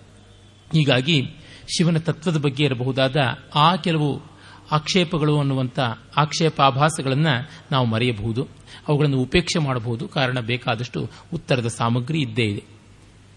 ಇನ್ನು ಶಿವನನ್ನೇ ನಾವು ನೋಡಿದರೆ ಹೆಸರು ನೋಡಿ, ಶಿವ ಅಂದರೆ ಮಂಗಳ ಅಂತ. ಶಂಭು ಅಂದರೂ ಅಷ್ಟೇನೆ ಮಂಗಳವನ್ನು ಕೊಡ್ತಕ್ಕಂಥವನು ಅಂತ. ಮಹಾದೇವ ಅಂತಂದರೆ ಮತ್ ಮಹತ್ತಾದ, ಅತಿಶಯವಾದ, ಬೆಳಕಿನ, ಲೀಲೆಯ, ವಿಲಾಸದ, ವಿನೋದದ, ಸಂತೋಷದ ದೇವರು ಅನ್ನುವ ಅರ್ಥ ಉಂಟು ಮತ್ತು ರುದ್ರ ಅನ್ನುವುದನ್ನೇ ತೆಗೆದುಕೊಂಡ್ರು ನಮ್ಮ ರೋದನವನ್ನೆಲ್ಲ ಕರಗಿಸುವಂಥವನು ರೋದನಂ ದ್ರಾವಯತಿ ಇತಿ ರುದ್ರ ಅನ್ನುವ ನಿರ್ವಚನ ತೆಗೆದುಕೊಂಡಾಗ ಎಲ್ಲದರಿಂದಲೂ ಅವನು ಆನಂದಮಯನಾದವನು, ಮಂಗಳಮಯನಾದವನು ಅಂತ ಗೊತ್ತಾಗುತ್ತದೆ. ಈ ರೀತಿ ಇರುವಂತಹ ಶಿವನನ್ನ ನಾವು ಉಗ್ರ, ಭೀಮ ಅಂತ ಕೂಡ ಕರಿತೀವಿ. ಇದು ಹೇಗೆ? ಒಂದು ಕಡೆ ಒಳ್ಳೆಯ ಹೆಸರುಗಳು, ಮಾಂಗಲಿಕವಾದ ಹೆಸರುಗಳು, ಆಹ್ಲಾದಕಾರಿಯಾದ ಹೆಸರುಗಳು, ಆನಂದಮಯವಾದ ಹೆಸರುಗಳು, ಇನ್ನೊಂದು ಕಡೆ ಭಯಾನಕವಾದಂಥ ಹೆಸರುಗಳು ಘೋರವಾದಂಥ ಹೆಸರುಗಳು, ಇವು ಹೇಗೆ? ಮೊದಲಿಗೆ ನಾಮಧೇಯದಿಂದಲೇ ವೈರುಧ್ಯ ಉಂಟು. ಕಾರಣ ಇಷ್ಟೇ, ಶಿವ ವೈರುಧ್ಯಗಳನ್ನೆಲ್ಲ ತನ್ನೊಳಗೆ ಬಿಂಬಿಸಿಕೊಂಡು ಅದನ್ನು ಮೀರಿದ ತತ್ವ ತಾನಾಗಿದ್ದೀನಿ ಅಂತಾನೆ. ನಮ್ಮ ವ್ಯಕ್ತಿತ್ವವಾದರೂ ಹಾಗೆ. ನಮಗೇ ಕಾಣುವಂತೆ ಬೇಕಾದಷ್ಟು ವೈರುಧ್ಯಗಳು ನಮ್ಮಲ್ಲಿರುತ್ತವೆ. ನಾವು ಒಂದೊಂದು ಬಾರಿಗೆ ಒಂದೊಂದನ್ನು ಇಷ್ಟಪಡ್ತಾ ಇರ್ತೀವಿ. ಹೇಗೆ ಅಂತ ನಿಶ್ಚಿತವಾಗಿ ಹೇಳೋದಕ್ಕೆ ಸಾಧ್ಯ ಇಲ್ಲ. ಗಾಂಭೀರ್ಯವೆಂತೋ ಹಾಗೆ ಸಲುಗೆಯ ಅನೌಪಚಾರಿಕವಾದ ವಿನೋದವನ್ನು ನಾವು ಇಷ್ಟಪಡ್ತೀವಿ. ಸಿಹಿಯನ್ನು ಹೇಗೋ ಖಾರವನ್ನು ಇಷ್ಟಪಡ್ತೀವಿ. ಸರಳತೆಯನ್ನು ಹೇಗೋ ಆಡಂಬರವನ್ನು ಇಷ್ಟಪಡ್ತೀವಿ. ನಯವಾಗಿ ಮಾತನಾಡೋದು ಹೇಗೋ ರೂಕ್ಷವಾಗಿ ಮಾತನಾಡೋದು ಉಂಟು. ಅದಕ್ಕೆ ಬೇರೊಂದು ಉದಾಹರಣೆಯನ್ನು ನೋಡಿಕೊಳ್ಬೇಕಾಗಿಲ್ಲ ನನಗೆ ನನ್ನನ್ನೇ ನೋಡಿಕೊಂಡ್ರೆ ಗೊತ್ತಾಗುತ್ತೆ. ಯಥೇಷ್ಟವಾಗಿ ಆ ರೀತಿಯಾದ ವೈರುಧ್ಯ ಕಾಣುತ್ತೆ. ಈ ವೈರುಧ್ಯಗಳು ದೋಷವ. ಮನುಷ್ಯನಲ್ಲಿ ಈ ಬಗೆಯಾದಂಥ ಭಿನ್ನತೆಗಳು ಪಾಪವ ಅನ್ನುವುದು ಒಂದು ಪ್ರಶ್ನೆ. ಯಾಕೆಂದರೆ ಆತ್ಯಂತಿಕವಾದ ವಾಸ್ತವವಾದಿಗಳಲ್ಲಿ ಭೇದ ಪರಮಾರ್ಥ ಅಂತನ್ನುವಾಗ ಈ ವೈರುಧ್ಯಗಳನ್ನು ಜೀರ್ಣಿಸಿಕೊಳ್ಳಲಾರದು. ಆದರೆ ಆದರ್ಶವಾದಿಗಳು, ಆತ್ಯಂತಕವಾಗಿ ಅಖಂಡಾದ್ವೈತವಾದಿಗಳಿಗೆ ಈ ವೈರುಧ್ಯಗಳೆಲ್ಲ ಇವು ವೈಷಮ್ಯಗಳೆಲ್ಲ ವೈವಿಧ್ಯಗಳು ಅಂತ ಗೊತ್ತಾಗುತ್ತೆ. ವಿವಿಧತೆ ಬೇರೆ, ವಿರುದ್ಧತೆ ಬೇರೆ. ಎರಡು ಬೇರೆಯಾಗಿದೆ ಅಂದರೆ ಎರಡು ಕಚ್ಚಾಡ್ತಾ ಇದೆ ಅಂತಲೇ ಯಾಕೆ ಅರ್ಥ ಮಾಡಿಕೊಳ್ಳಬೇಕು? ಅವುಗಳನ್ನು ಸಮನ್ವಯ ಮಾಡುವಂತಹ ಒಂದು ಆತ್ಮಶಕ್ತಿ ಇದ್ದರೆ ಸಾಕು. ಈ ದೃಷ್ಟಿಯಿಂದ ಕಂಡಾಗ ಶಿವನ ನಾಮಧೇಯದಲ್ಲಿಯೇ ಎರಡೂ ರೀತಿಯ ಮುಖಗಳು ಉಂಟು. ಆ ಎರಡೂ ರೀತಿಯ ಮುಖಗಳಿಗೂ ಅಷ್ಟೇ ಸಾರ್ಥಕ್ಯ ಇದೆ ಅಂತ ನೋಡಬಹುದು ಅವು ಹೇಗೆ ಅನ್ನೋದು ಅವನ ರೂಪಧೇಯದಿಂದ ನಮಗೆ ಗೊತ್ತಾಗುತ್ತೆ. ರೂಪಧೇಯ ಅಂದರೆ ಆಕಾರ. ನಾಮಧೇಯ ಅಂತಂದರೆ ಸಂಜ್ಞೆ. ಜಗತ್ತು ನಾಮಧೇಯ ರೂಪಧೇಯವಲ್ಲದೆ ಇನ್ಯಾವುದು? ನಾಮರೂಪ ಬಿಟ್ಟು ಈ ಜಗತ್ತನ್ನುವುದು ಇಲ್ಲ. ಅಂದರೆ ಯಾವುದೇ ಒಂದು ಪದಾರ್ಥಕ್ಕೆ ಒಂದು ಆಕಾರ, ಒಂದು ಅಸ್ತಿತ್ವ ಅಂತ ಇರುತ್ತೆ. ಅದನ್ನು ಗುರುತಿಸೋದಕ್ಕೆ ಒಂದು ಸಂಜ್ಞೆ, ಹೆಸರು ಅಂತ ಇರುತ್ತೆ. ಹೆಸರಿಲ್ಲದ ಪದಾರ್ಥ ನಮ್ಮ ಸ್ಫುರಣೆಗೆ ಬರೋಲ್ಲ. ಪದಾರ್ಥವಿಲ್ಲದ ಹೆಸರು ಪ್ರಯೋಜನಕ್ಕೆ ಬರೋಲ್ಲ. ಮೊಲದ ಕೊಂಬು ಹೆಸರಿದೆ, ಆದರೆ ಅದು ಲೋಕದಲ್ಲಿ ಇಲ್ಲ. ಅದಕ್ಕೆ ರೂಪಧೇಯವಿಲ್ಲ. ಹಾಗಾಗಿ ಅದೇನು ಪ್ರಯೋಜನಕ್ಕೆ ಬರೋಲ್ಲ. ಅದೇ ರೀತಿ ಅದೇನೋ ಇದೆ ನೋಡಿ, ಅದು ಅದು ಅಂತ ಎಷ್ಟೋ ಜನ ಹೇಳ್ತಾರೆ. ಅದು ಅದು ಅಂತಂದ್ರೆ ಅದು ಏನು ಹೇಳಿ? ಅದೇ, ಅಲ್ಲಿದೆಯಲ್ಲ, ಇಲ್ಲಾಗಿದೆಯಲ್ಲ ಅದು ಅಂತ. ಅಂದರೆ ಭಾಷೆ ಎಷ್ಟು ಮುಖ್ಯ ಅಂತ ನಮಗೆ ಗೊತ್ತಾಗುತ್ತೆ. ನಾಮಧೇಯ ರೂಪಧೇಯಗಳಿಗೆ ಈ ಅವಿನಾಭಾವವಾದ ಸಂಬಂಧ ಇದೆ. ಶಿವನನ್ನು ನಾಮಧೇಯದಿಂದ ನೋಡಿದಾಗ ಭಿನ್ನತೆ ಅಂತ ಗೊತ್ತಾಯಿತು. ಇನ್ನು ರೂಪಧೇಯದಿಂದ ನೋಡಿದ್ರೆ ಅವನನ್ನ ವೇದಗಳು ಶುದ್ಧ ಸ್ಫಟಿಕ ಅಂತ ವರ್ಣಿಸಿವೆ. ಧವಳ ಶರೀರಿ ಅಂತ. ಆಗಮಗಳಲ್ಲಿ ಸದ್ಯೋಜಾತ, ಈಶಾನ, ತತ್ಪುರುಷ, ಅಘೋರ ಮತ್ತು ಸದ್ಯೋಜಾತ ಈ ರೀತಿಯಾಗಿ ಸದ್ಯೋಜಾತ, ಈಶಾನ, ಅಘೋರ, ತತ್ಪುರುಷ, ವಾಮದೇವ ಈ ಐದು ಮುಖಗಳು ಉಳ್ಳಂಥವನು ಅಂತೆಲ್ಲ ಹೇಳ್ತಾರೆ. ಹಾಗೆ ಐದು ಮುಖಗಳಿರುವಂತಹ ಶಿವನಿಗೆ ಐದು ಬಣ್ಣಗಳನ್ನು ಹೇಳಿದ್ದಾರೆ. ಕೆಂಪು, ಬಿಳಿ, ಹಳದಿ, ನೀಲಿ, ಹಸುರು. ಈ ಐದು ಬಣ್ಣಗಳನ್ನು ಐದು ಮುಖಕ್ಕೆ ಸಮೀಕರಣ ಮಾಡಿ ಹೇಳಿದ್ದಾರೆ. ಹಾಗಲ್ಲದೆ ಅವನು ಕಾಲಕಾಲನಾದಾಗ ಕಪ್ಪು ಬಣ್ಣದಲ್ಲಿರ್ತಾನೆ, ರುದ್ರನಾದಾಗ ಕೆಂಪು ಬಣ್ಣದಲ್ಲಿರ್ತಾನೆ, ಭೀಮನಾದಾಗ ನೀಲವರ್ಣದಲ್ಲಿರ್ತಾನೆ ಈ ರೀತಿಯಾದ ಬೇರೆ ಬೇರೆಯ ಬಣ್ಣಗಳನ್ನು ಕೊಟ್ಟಿದ್ದಾರೆ. ಆದರೆ ಪ್ರಧಾನವಾಗಿ ಶಿವನ ಸ್ಥಾಯಿಭಾವದ ವರ್ಣ ಬಿಳುಪು ಅಂತಲೇ ಉಂಟು. ಧವಲ ಶರೀರಿ ಅಂತ.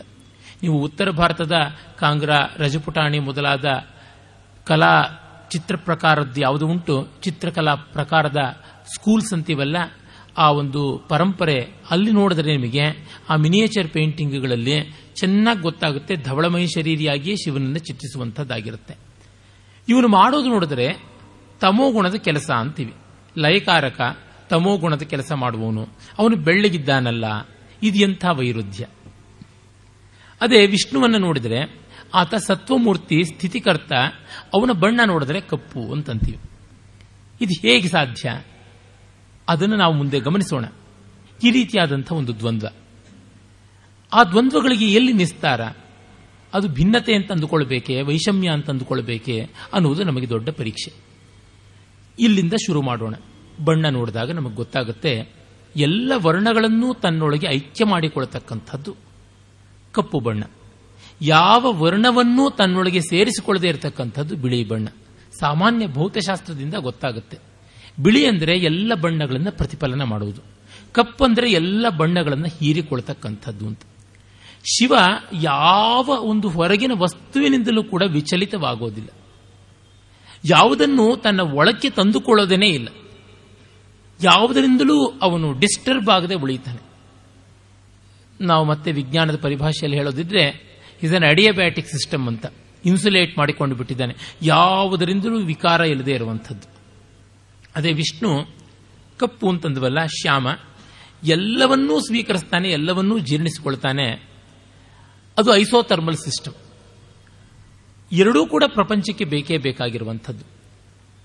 ಸ್ವಸ್ಥತೆಯನ್ನು ಅಲುಗಿಸದ ಜಗದಾಸ್ಥೆಯೊಂದು ಗುಣ, ಆಸ್ಥೆಯನ್ನು ಕುಂದಿಸದ ತಾಟಸ್ಥ್ಯವೊಂದು, ನಷ್ಟ ಲಾಭಗಳಲ್ಲಿ ಲಘುಹಾಸ್ಯ ನಯವೊಂದು ಶಿಷ್ಟಿಗಾವಶ್ಯಕವೋ ಮಂಕುತಿಮ್ಮ ಅಂತ ಡಿ ವಿಜಿ ಹೇಳ್ತಾರೆ.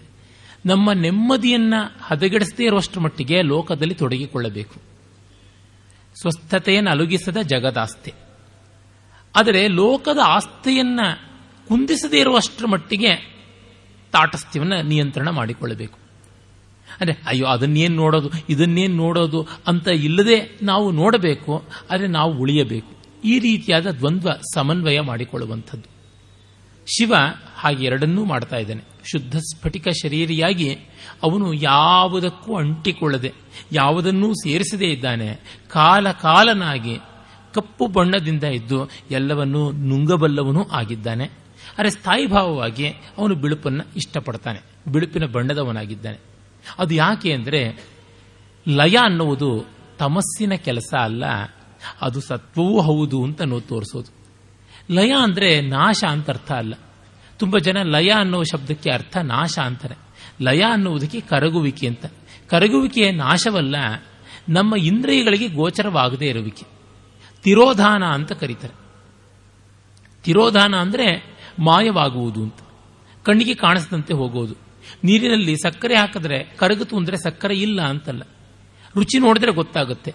ಕಣ್ಣಿಗೆ ಕಾಣ್ತಾ ಇದ್ದ ಸಕ್ಕರೆ, ಕೈಗೆ ಸಿಗ್ತಾ ಇದ್ದ ಸಕ್ಕರೆ, ಈಗ ಕಣ್ಣಿಗೆ ಕಾಣಿಸ್ತಾ ಇಲ್ಲ, ಕೈಗೆ ಸಿಗ್ತಾ ಇಲ್ಲ, ಆದರೆ ನಾಲಿಗೆ ಗೋಚರವಾಗುತ್ತೆ. ಒಂದು ಇಂದ್ರಿಯಕ್ಕೆ ಕಾಣದೇ ಇದ್ರೆ ಮತ್ತೊಂದು ಇಂದ್ರಿಯಕ್ಕೆ ಕಾಣುತ್ತೆ. ಅಥವಾ ಈ ಸ್ಥೂಲೇಂದ್ರಿಯಗಳಿಗೆ ಕಾಣದೇ ಇದ್ರೆ ಸೂಕ್ಷ್ಮೇಂದ್ರಿಯಗಳಿಗೆ ಕಾಣುತ್ತದೆ. ಈ ದೃಷ್ಟಿಯಿಂದ ಕಂಡಾಗ ಪ್ರಳಯ ಕಾಲದ ಪ್ರಪಂಚ ಏನಾಗಿತ್ತು? ಅದು ಸೂಕ್ಷ್ಮವಾಗಿ ಇತ್ತು, ನಮಗೆ ಗೋಚರವಾಗಲಿಲ್ಲ ಅಂತ. ಪ್ರಳಯ ಅನ್ನುವುದು it is a state before any other states existed ಅಂತ ಅನ್ನಬೇಕು ಈ ಕಾರಣದಿಂದ ಶಿವ ಅದನ್ನು ಸತ್ವಸ್ವರೂಪಿಯಾಗಿಯೇ ಮಾಡ್ತಾ ಇದ್ದಾನೆ. ಅದನ್ನು ನಾವು ನಮ್ಮ ಬದುಕಿನಲ್ಲಿ ಹೇಗೆ ನೋಡಬಹುದು? ನಾವು ಯಾವುದೇ ಒಂದು ಕೆಲಸವನ್ನು ವಿಘಟನೆ ಮಾಡುವುದಿದ್ರೆ, ಯಾವುದೋ ಒಂದು ಮನೇನ ಒಡಿತೀವಿ ಅಂತಂದ್ರೆ, ಒಳ್ಳೆ ಬಂಗಾರದಂತ ಮನೇನ ಒಡಿತಾ ಇದ್ದಾನಲ್ಲ ಅಂತ ಅಂದುಕೊಂಡ್ರೆ ಇಲ್ಲ, ಅದರೊಳಗೆ ಏನೋ ಲೋಪ ಇತ್ತು, ಏನೋ ದೋಷ ಇತ್ತು, ಏನೋ ಕುಂದು ಕೊರತೆ ಇತ್ತು. ಮತ್ತೊಂದು ಒಳ್ಳೆಯ ಚೆನ್ನವಾದ ಮನೆಯನ್ನು ಕಟ್ಟೋದಕ್ಕೆ ಮಾಡಿದ್ದು. ಈ ಕಾಲದ ರಿಯಲ್ ಎಸ್ಟೇಟ್ ಅಲ್ಲಿ ಗೊತ್ತಿದೆ, ಕಟ್ಟಿದ ಮನೆಗಿಂತ ಖಾಲಿ ಸೈಟಿಗೆ ಬೆಲೆ ಜಾಸ್ತಿ ಅಂತ. ಯಾಕೆಂದ್ರೆ, ಖಾಲಿತನಕ್ಕೆ ಬಯಲಿಗೆ ಬೆಲೆ ಹೆಚ್ಚು. ಚಾಯ್ಸ್ ಇರುತ್ತೆ ಬಗೆ ಬಗೆಯ ರೀತಿಯಲ್ಲಿ ಏನನ್ನೂ ಮಾಡಿಕೊಳ್ಳಬಹುದಾದ ಸಾಧ್ಯತೆ ಹೆಚ್ಚು. ಅಂದ್ರೆ, ಮುಂದಿನ ನಿರ್ಮಾಣದ ಕಲ್ಪನೆ ಇದ್ದವನಿಗೆ ಇಂದಿನ ಲಯ ಸಂಕಟಕಾರಿ ಆಗೋದಿಲ್ಲ ನಾವಾದರೂ ಯಾವುದನ್ನೇ ಒಂದನ್ನ ನಿರ್ದಯವಾಗಿ ಬೇಡ ಅಂತ ಬಿಡ್ತಾ ಇದ್ದೀವಿ ಅಂತಂದ್ರೆ ಅದು ಒಳ್ಳೆಯ ರೂಪವನ್ನು ಪಡೆಯೋದಿಕ್ಕೆ ಆ ತಿರಸ್ಕಾರವ ಅಂತ ನೋಡಿಕೊಳ್ಳಬೇಕು. ನಮ್ಮ ಮಕ್ಕಳಿಗಾದರೂ ಅಷ್ಟೇ ನಾವು ಕಠೋರವಾಗಿ ನಡ್ಕೊಳ್ತಾ ಇದ್ದೀವಿ ಅಂತಂದ್ರೆ ಅದು ಅವರ ಅಭ್ಯುದಯಕ್ಕಾಗಿ ಪರಿಣಮಿಸ್ತಾ ಇದೆ ಅನ್ನೋದು ನಮಗೂ ಅವರಿಗೂ ಅನುಭವಕ್ಕೆ ಬರ್ತಾ ಇದ್ರೆ ಆ ಸಮಸ್ಯೆ ಇರೋದಿಲ್ಲ. ಒಂದು ಕಡೆ ಮಹಾಬ್ರಾಹ್ಮಣದಲ್ಲಿ ಬಹಳ ಚೆನ್ನಾಗಿ ದೇವುಡು ಅವರು ಹೇಳ್ತಾರಲ್ಲ ಈ ಹಿಂದೆ ಈ ವೇದಿಕೆಯಲ್ಲಿ ಅದರ ಬಗ್ಗೆ ಮಾತನಾಡಿದ್ದು ಆಗಿತ್ತು. ಪ್ರಳಯ ಪ್ರಳಯ ಆಗುತ್ತೆ ಅಂತ ನಾವು ಒದ್ದಾಡ್ತೀವಿ. ಅದರಾಚೆಗೆ ಬಹಳ ಒಳ್ಳೆ ಸೃಷ್ಟಿ ಇದೆ ಅಂತ ನಾವು ಯಾಕೆ ಯೋಚನೆ ಮಾಡೋದಿಲ್ಲ. ವಿಶ್ವಾಮಿತ್ರನಿಗೆ ಮುಂದೆ ಒಂದು ದೊಡ್ಡ ಋಷಿತ್ವ ಬರುತ್ತದೆ. ಗಾಯತ್ರಿ ಮಂತ್ರ ಭೂಮಿಗೆ ಅವತರಿಸುತ್ತದೆ ಅನ್ನೋದು ನಮಗೆ ಗೊತ್ತಾಗ್ತಾ ಇದ್ರೆ, ವಸಿಷ್ಠರಿಗೆ ಕಾಣ್ತಾ ಇದೆ. ಅವರಿಗೆ ಶೋಕ ಇಲ್ಲ. ಆದರೆ ಅರುಂಧತಿ ದೇವಿಗೆ ಆಶ್ರಮದಲ್ಲಿ ರಕ್ತಪಾತ ಆಗುತ್ತದೆ ಅನ್ನೋದೊಂದು ಚಿಂತೆ. ಭವಿಷ್ಯತ್ತಿನ ಮಂಗಳ ನಮ್ಮ ಮನಸ್ಸಿನಲ್ಲಿ ನಿಶ್ಚಲವಾಗಿದ್ದರೆ ನಿಶ್ಚಿತವಾಗಿದ್ದರೆ ವರ್ತಮಾನದ ವ್ಯಭಿಚಾರಿ ಭಾವವಾಗಿ ಬಂದು ಹೋಗತಕ್ಕಂಥ ಅಮಂಗಳ ಅಥವಾ ಅಮಂಗಳಾಭಾಸಕ್ಕೆ ನಾವು ಚಿಂತೆ ಮಾಡಬೇಕಾಗಿಲ್ಲ. ನಮಗೆ ನಾವು ಏನು ಮಾಡ್ತೀವಿ ಅನ್ನೋದು ಚೆನ್ನಾಗಿ ಗೊತ್ತಿದ್ದಾಗ ಲೋಕ ಸಾವಿರ ರೀತಿಯಲ್ಲಿ ಅಂದರೂ ನಮಗೇನು ಬೇಸರ ಆಗೋದಿಲ್ಲ. ಈ ಒಂದು ಆತ್ಮಸ್ಥೈರ್ಯ, ಶಿವನ ಲಯ, ಆ ಲಯದ ಹಿಂದಿರತಕ್ಕಂಥ ಸತ್ವದ ವರ್ಣದಲ್ಲಿ ಇದೆ. ಆ ಕಾರಣದಿಂದಲೇ ನೋಡಿ ಅವನು ಬೆತ್ತಲೆಯೂ ತಿರುಗುತ್ತಾನೆ, ಸ್ಮಶಾನದಲ್ಲಿಯೂ ಕುಣಿತಾನೆ, ಹಾವುಗಳನ್ನು ಹಾಕ್ಕೊಳ್ತಾನೆ, ಬೂದಿಯನ್ನು ಬಳಕೊಳ್ತಾನೆ, ಭಿಕ್ಷೆಯನ್ನು ಎತ್ತುತ್ತಾನೆ, ವಿರೂಪಾಕ್ಷನೂ ಆಗಿರ್ತಾನೆ. ಇದೆಲ್ಲ ಯಾಕೆ ಅಂದರೆ ಅದರ ಪರಮಾರ್ಥ ಏನು ಅಂತ ಗೋಚರವಾಗಿದೆ. ನಮಗೆ ಅದು ನಿಶ್ಚಯವಾದ ಮೇಲೆ ಇನ್ನೊಬ್ಬರನ್ನ ಒಪ್ಪಿಸಬೇಕು, ಮೆಚ್ಚಿಸಬೇಕು ಅಂತ ಅನ್ನೋದು ಬರುವುದೇ ಇಲ್ಲ. ಭೈರಪ್ಪನವರು ಹೇಳ್ತಾ ಇರ್ತಾರೆ, ಎಷ್ಟೋ ಬಾರಿ ಹೇಳಿದ್ದುಂಟು. ಕಾದಂಬರಿ ಬರೆಯುವಾಗ ನನಗೆ ಯಾವ ಓದುಗರೂ ಕಣ್ಣೆದುರಿರೋದಿಲ್ಲ. ನನಗೆ ಅದು ರಸತ್ವದ ಒಂದು ಆನಂದವನ್ನು ಕೊಡಬೇಕು. ರಸದ ಮಟ್ಟದ ಸಂತೋಷವನ್ನು ಕೊಡಬೇಕು. ನನಗೆ ಬರೆಯುವಾಗ ಅದು ರಸದ ಮಟ್ಟದ ಸಂತೋಷ ಕೊಟ್ಟರೆ ಯಾವುದೇ ಓದುಗನಿಗೂ ಅದು ಕೊಡಬೇಕು, ಕೊಡುತ್ತೆ ಅನ್ನುವಂಥದ್ದು. ಇಷ್ಟು ಆ ಒಂದು ಆತ್ಮ ಪ್ರತ್ಯಯ ಎಂಥದ್ದು, ಆ ನಿಷ್ಕರ್ಷೆ ಎಂಥದ್ದು, ಶಿವ ಆ ರೀತಿಯಾದ ನಿಷ್ಕರ್ಷೆ. ದ್ವಂದ್ವಗಳಿರಲಿ ತೊಂದರೆ ಇಲ್ಲ. ಆ ದ್ವಂದ್ವಗಳ ಆಚೆಗೆ ಒಂದು ಸಮನ್ವಯ, ಅದು ನಮ್ಮೊಳಗಿದ್ದೇ ಇದೆಯಲ್ಲ ಅನ್ನುವ ಭಾವ. ಹೀಗೆ ಬಣ್ಣದಿಂದಲೇ ನಮಗೆ ಶಿವನ ಆ ಒಂದು ದ್ವಂದ್ವ ದ್ವಂದ್ವಾತೀತವಾದಂಥ ಒಂದು ಸಮನ್ವಯವನ್ನು ನೋಡ್ತೀವಿ. ಮತ್ತೆ ಕೇಶಾದಿಪಾದ ಅಂತ ನೋಡೋಣ. ಬಣ್ಣ ಆದ್ಯಂತ. ಈಗ ತಲೆಯಿಂದ ಪಾದದವರೆಗೆ ನೋಡೋಣ. ಆತ ಜಟೆ ಕಟ್ಟಿಕೊಂಡಿದ್ದಾನೆ. ಜಟೆ ಯಾವುದರ ಸಂಕೇತವಾಗಿದೆ? ಅವನು ಹೇಳಿ ಕೇಳಿ ದಕ್ಷಿಣಾಮೂರ್ತಿಯಾಗಿ ವಟವೃಕ್ಷದ ಕೆಳಗೆ ಕೂತವನಲ್ಲ. ವಟವೃಕ್ಷದ ಜಟ, ವಟವೃಕ್ಷದ ಬೀಳಲು ಹೇಗೋ ಹಾಗೆ ಅವನ ತಲೆಯಿಂದ ಆ ಬೀಳಲು ಬಂದಿರತಕ್ಕಂಥದ್ದು. ಆ ಜಟೆಗಳು. ಅವನನ್ನು ವ್ಯೋಮಕೇಶ ಅಂತಲೂ ಕರೀತಾರೆ. ತಲೆ ಅಂದರೆ ಆಕಾಶವೇ ಅದು, ಇನ್ನೇನೂ ಅಲ್ಲ. ತಲೆ ಕೂದಲು ಅಂದರೆ ಆಕಾಶವೇ, ವ್ಯೋಮವೇ ಕೇಶವಾಗಿರುವುದು. ಏನಿದ್ರ ಸಂಕೇತ? ಆಕಾಶ ಶಬ್ದಗುಣಕ ಅಂತ ನೈಯಾಯಿಕರೆಲ್ಲ ಹೇಳ್ತಾರೆ. ಶಬ್ದಗುಣಕಂ ಆಕಾಶಂ ಅಂತ ನಮ್ಮಲ್ಲಿ ಎಲ್ಲರೂ ಅದನ್ನು ಒಪ್ಪಿಕೊಳ್ತಾರೆ. ಈ ಶಬ್ದದಲ್ಲಿಯೇ ಎಲ್ಲವೂ ಅಡಗಿದೆ. ಮತ್ತು ಈ ಆಕಾಶ ಸಕಲ ವಾಂಗ್ಮಯದ, ಸಕಲ ವಿಚಾರದ ಅವಕಾಶ ಅಂತ ಗೊತ್ತಾಗುತ್ತದೆ. ಶಿವನ ತಲೆಯಲ್ಲಿ ಇರುವುದು ಜ್ಞಾನ. ಅದು ಬಿಟ್ಟು ಇನ್ನೇನೂ ಅಲ್ಲ. ಎಲ್ಲ ಜ್ಞಾನವು ಶಬ್ದರೂಪವಾಗಿಯೇ ನಮಗೆ ಗೋಚರವಾಗುವಂಥದ್ದು. ಯಾಕೆಂದರೆ ಪಂಚಭೂತಗಳಲ್ಲಿ ಹಿರಿಯದಾದದ್ದು ಆಕಾಶ. ಆಕಾಶದ ಗುಣ ಶಬ್ದ, ಅಲ್ಲಿಂದ ಮಿಕ್ಕದ್ದಲ್ಲ. ನಮ್ಮ ಜ್ಞಾನ ಸ್ಪರ್ಶದ್ದಾಗಿರಬಹುದು, ಗಂಧದ್ದಾಗಿರಬಹುದು, ರಸದ್ದಾಗಿರಬಹುದು ಅಥವಾ ರೂಪದ್ದಾಗಿರಬಹುದು ಇವೆಲ್ಲ ಕಡೆಗೆ ಆಕಾಶದ ಶಬ್ದದಲ್ಲಿಯೇ ಪರ್ಯವಸಾನವಾಗುತ್ತದೆ ಅಂತ ಗೊತ್ತ, ಗೋಚರವಾದಾಗ ನಮಗೆ ತಿಳಿಯುತ್ತೆ, ಅವನು ಶಬ್ದವನ್ನು ತನ್ನ ತಲೆಯಲ್ಲಿ ತುಂಬಿಕೊಂಡವನು. ಆ ಜಟೆಗಳು ವಸ್ತುತಃ ವರ್ಣ ಸಮಾಮ್ನಾಯವೇ ಸಕಲ ವಾಂಗ್ಮಯವೇ. ನಾವು ನೋಡ್ತೀವಲ್ಲ, ಆ ಸೌಂಡ್ ವೇವ್ಸ್ ಪ್ಯಾಟ್ರನ್ಸ್ ಎಲ್ಲ ಬಗೆ ಬಗೆಯಲ್ಲಿ ಹೀಗೆ ಹಾಗೆ ಹೀಗೆ ಹಾಗೆ ಗುಂಗುರು ಗುಂಗುರಾಗಿ ಹೊಯ್ದಾಡ್ತಾ ಇರುತ್ತೆ. ಈ ಕ್ಯಾಥೋಡ್ರಿ ಆಸಿಲೋಸ್ಕೋಪ್ ಅಂತದ್ರೊಳಗೆ ಯಾವುದನ್ನು ಒಂದು ವೇವ್ ಪ್ಯಾಟರ್ನ್ಗೆ ತಂದ್ರೆ ನಮಗೆ ಗೊತ್ತಾಗುತ್ತೆ. ಹಾಗೆ ಆ ಜಟೆಗಳು ದಿಗ್ ದಿಗಂತದಲ್ಲಿ ಹಬ್ಬಿರತಕ್ಕಂಥ ಶಬ್ದ ತರಂಗಗಳಂತೆ ಇರುವಂಥದ್ದು. ಆತ ವಸ್ತುತಃ ವೇದಸ್ವರೂಪಿ. ಜ್ಞಾನಮಿಚ್ಛೇತ್ ಸದಾಶಿವಾತ್ ಅಂತ ಪರಂಪರೆ ಹೇಳುತ್ತೆ. ಅವನು ಜ್ಞಾನವನ್ನ ತಲೆ ಮೇಲೆ ಹೊತ್ತುಕೊಂಡಿದ್ದಾನೆ ಜ್ಞಾನ ಸ್ವರೂಪಿಯಾಗಿದ್ದಾನೆ ಮತ್ತು ಆ ಜ್ಞಾನಕ್ಕೆ ಗತಿಶೀಲತೆ ಇರಬೇಕು. ಗತಿಶೀಲತೆ ಇಲ್ಲದ ಜ್ಞಾನ ಜಡ. ಎಲ್ಲ ಗತ್ಯರ್ಥಕ ಧಾತುಗಳು ಜ್ಞಾನಾರ್ಥಕ ಅಂತ ವೈಯಾಕರಣರು ಹೇಳ್ತಾರೆ. ಆ ಗತಿಶೀಲತೆಯಲ್ಲಿ ಒಂದು ಸರಸತೆಯೂ ಇರಬೇಕು. ಸರಸತೆ ಇಲ್ಲದ ಗತಿಶೀಲತೆ ಅಂದರೆ ಹೊಯ್ಗೆಯನ್ನು ಸುರಿದಂತೆ, ಮರಳನ್ನು ಸುರಿದಂತೆ ಪ್ರಯೋಜನಕ್ಕೆ ಬರೋಲ್ಲ. ಅದನ್ನು ತೋರ್ಪಡಿಸುವಂತೆ ಆ ಜಟೆಯ ಮಧ್ಯದಲ್ಲಿ ಗತಿಶೀಲೆಯೂ ಸರಸೆಯೂ ಆದ ಗಂಗೆ ಓಡಾಡ್ತಾ ಇದ್ದಾಳೆ. ಅವಳು ತ್ರಿಭುವನ ಪಾವನೆಯಾಗಿದ್ದಾಳೆ. ಸಾಮಾನ್ಯಕ್ಕೆ ನಮಗೆ ಕೂದಲು ಅಂದರೆ ಮೈಲಿಗೆ, ತಲೆ ಮೇಲಿರೋವರೆಗೂ ಅದು ಮಡಿ, ಕೆಳಗೆ ಬಿತ್ತು ಅಂದರೆ ಮೈಲಿಗೆ. ಆದರೆ ಶಿವನ ತಲೆ ಕೂದಲು ಎಷ್ಟು ಮಡಿ ಅಂದರೆ ಆ ತಲೆ ಕೂದಲ ಮೇಲಿಂದ ಯಾವುದು ಬಿದ್ದರೂ ಅದು ಮಡಿನೇ.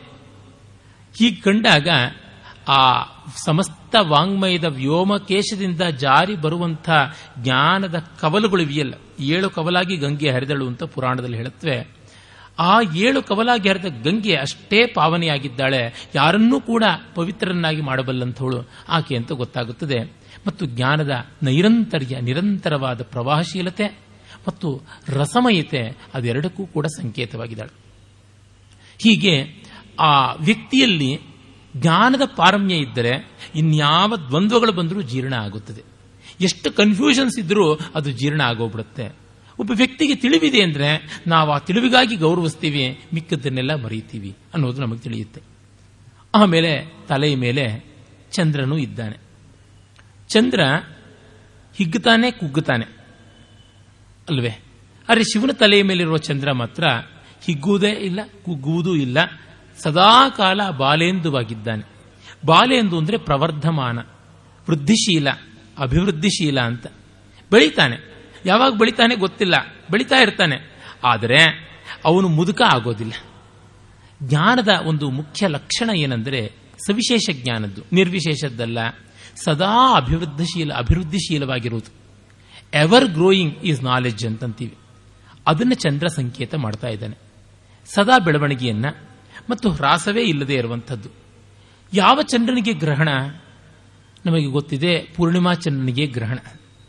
ನಾವು ಪೂರ್ಣ ಜ್ಞಾನಿಗಳು ಅಂತ ಅಂದುಕೊಂಡಾಗಲೇ ಗ್ರಹಣಕ್ಕೆ ಅವಕಾಶವಾಗುವಂಥದ್ದು. ನಾವು ಇನ್ನೂ ಬೆಳವಣಿಗೆಯಲ್ಲಿದ್ದೀವಿ ಅಂತ ಅಂದುಕೊಂಡವರಿಗೆ ಗ್ರಹಣ ಬರುವಂಥದ್ದೇ ಅಲ್ಲ. ಶಿವನ ಜಟಾಜೂಟದಲ್ಲಿರುವಂಥ ಆ ಬಾಲೇಂದುವಿಗೆ ಗ್ರಹಣವೇ ಇಲ್ಲ, ಕ್ಷಯವೇ ಇಲ್ಲ. ಮತ್ತೆ ಕಳಂಕ ಯಾವಾಗಿರುತ್ತೆ? ಬೆಳೆದ ಚಂದ್ರನಲ್ಲಿ ಕಳಂಕ ಬರುತ್ತೆ. ನಾನು ತಿಳ್ಕೊಂಡಿದ್ದು ಮುಗಿದಿದೆ ಅಂತ ಅಂದುಕೊಳ್ಳೋವರಿಗೆ ಎಲ್ಲ ಅನಿಷ್ಟಗಳು ಅಂಟಿಕೊಳ್ಳುತ್ತೆ. ತಪಸ್ಸಿನಲ್ಲಿ ಇರುವವನು, ಜ್ಞಾನ ಸಂಚಯನದಲ್ಲಿ ಇದ್ದವನಿಗೆ ಯಾವ ಕಳಂಕವೂ ಅಂಟಿಕೊಳ್ಳೋದಕ್ಕೆ ಸಾಧ್ಯ ಇಲ್ಲ. ಅಂದರೆ ನಿರಂತರ ಕ್ರಿಯಾಶೀಲತೆ, ನಿರಂತರ ಜ್ಞಾನೋಪಾಸನೆ ಕಳಂಕವನ್ನಾಗಲಿ ಗ್ರಹವನ್ನಾಗಲಿ ಆಗ್ರಹವನ್ನಾಗಲಿ, ಗ್ರಹಣವನ್ನಾಗಲಿ ಯಾವುದನ್ನು ತರುವುದಿಲ್ಲ ಅಂತ ತೋರ್ಪಡಿಸ್ತಾ ಇದೆ. ಆ ರೀತಿಯಾದದನ್ನು ಇಟ್ಟುಕೊಂಡಿದ್ದಾನೆ. ಮತ್ತೆ ಇನ್ನೊಂದು ಸ್ವಾರಸ್ಯ, ಸ್ವಲ್ಪ ಕೆಳಗೆ ಬಂದರೆ ಹಣೆಗಣ್ಣು, ಬೆಂಕಿ. ಉರಿತಾ ಇರುವಂತಹ ಬೆಂಕಿ ಮೇಲೆ ನೀರು. ಇವೆರಡೂ ಹೇಗಿರಬಲ್ಲವು? ಒಂದು ತಂಪು, ಒಂದು ಬಿಸುಪು. ಅದು ಯಾವ ಥರ ಇದೆ? ಅದು ಇರೋದಕ್ಕೆ ಸಾಧ್ಯ ಇದೆ. ನಮಗೆ ಗೊತ್ತಿದೆ, ಕೆಲವೊಂದು ಸಂದರ್ಭದಲ್ಲಿ ನಾವು ತೀಕ್ಷ್ಣವಾಗಿರಬೇಕು, ಕೆಲವೊಮ್ಮೆ ಮೃದುವಾಗಿರಬೇಕು. ಆ ತೀಕ್ಷ್ಣತೆ, ಮೃದುತ್ವ ಎರಡೂ ನಮಗೆ ಬೇಕಾಗಿರುವಂಥ ಗುಣಗಳೇ. ಇಂದು ವ್ಯಕ್ತಿ ಒಳ್ಳೆಯವನಾಗಿರಬೇಕು ಅಂತಂದರೆ, ಕೈಲಾಗದವನಾಗಿರಬೇಕು ಅನ್ನುವಂತೆ ನಮ್ಮ ವ್ಯಕ್ತಿತ್ವ ವಿಕಾಸದ ಪುಸ್ತಕಗಳೆಲ್ಲ ಬರೆಯುತ್ತವೆ. ಅದಕ್ಕಿಂತ ಹೆಚ್ಚಾಗಿ ನಮ್ಮ ವೇದಾಂತ ಪ್ರವಚನಾದಿಗಳನ್ನು ಮಾಡುವವರೆಲ್ಲ ಸಾಧುತ್ವ ಸಾಧುತ್ವ ಅಂದರೆ ನಿರ್ವೀರ್ಯತ್ವ ಅಂತಲೇ ಹೇಳ್ತಾ ಬಂದಿದ್ದಾರೆ. ಇಂದು ಭೈರಪ್ಪನವರು ಕನ್ನಡದ ಸಂಸ್ಕೃತದ ಬಗ್ಗೆ ಬರೀತಾ ವಿದ್ವಾಂಸರು ಚೆನ್ನಾಗಿ ಗಟ್ಟಿಯಾಗಿ ಕನ್ನಡವನ್ನೆಲ್ಲ ಓದಿಕೊಂಡವರು, ನಮಗ್ಯಾಕೆ ಅಂತ ಸಂಸ್ಕೃತವನ್ನು ಓದಿದಂಥ ಕನ್ನಡ ವಿದ್ವಾಂಸರು ಕೂಡ ಈ ತಗಾದೆಗಳಿಗೆ ಬರೋದಿಲ್ಲ. ಕಾರಣ ಯಾವುದೋ ಜಾತಿಯನ್ನ, ಇನ್ಯಾವುದನ್ನೋ ಬೈಗಳನ್ನ ಅವರ ಮೇಲೆ ಪ್ರಯೋಗ ಮಾಡ್ತಾರೆ. ನಮಗ್ಯಾಕೆ ಅಂತ ಹೇಸಿ ಸುಮ್ಮನಾಗ್ತಾರೆ ಅಂತ ಅದನ್ನೇ ಬರೆದಿದ್ದಾರೆ. ಅದು ಬೇಡದ್ದು. ಕ್ರಿಯಾಶೀಲತೆ ಇರುವಾಗ ರಜೋಗುಣ ಖಂಡಿತವಾಗಿ ಉಪಾದೇಯವಾಗುತ್ತದೆ.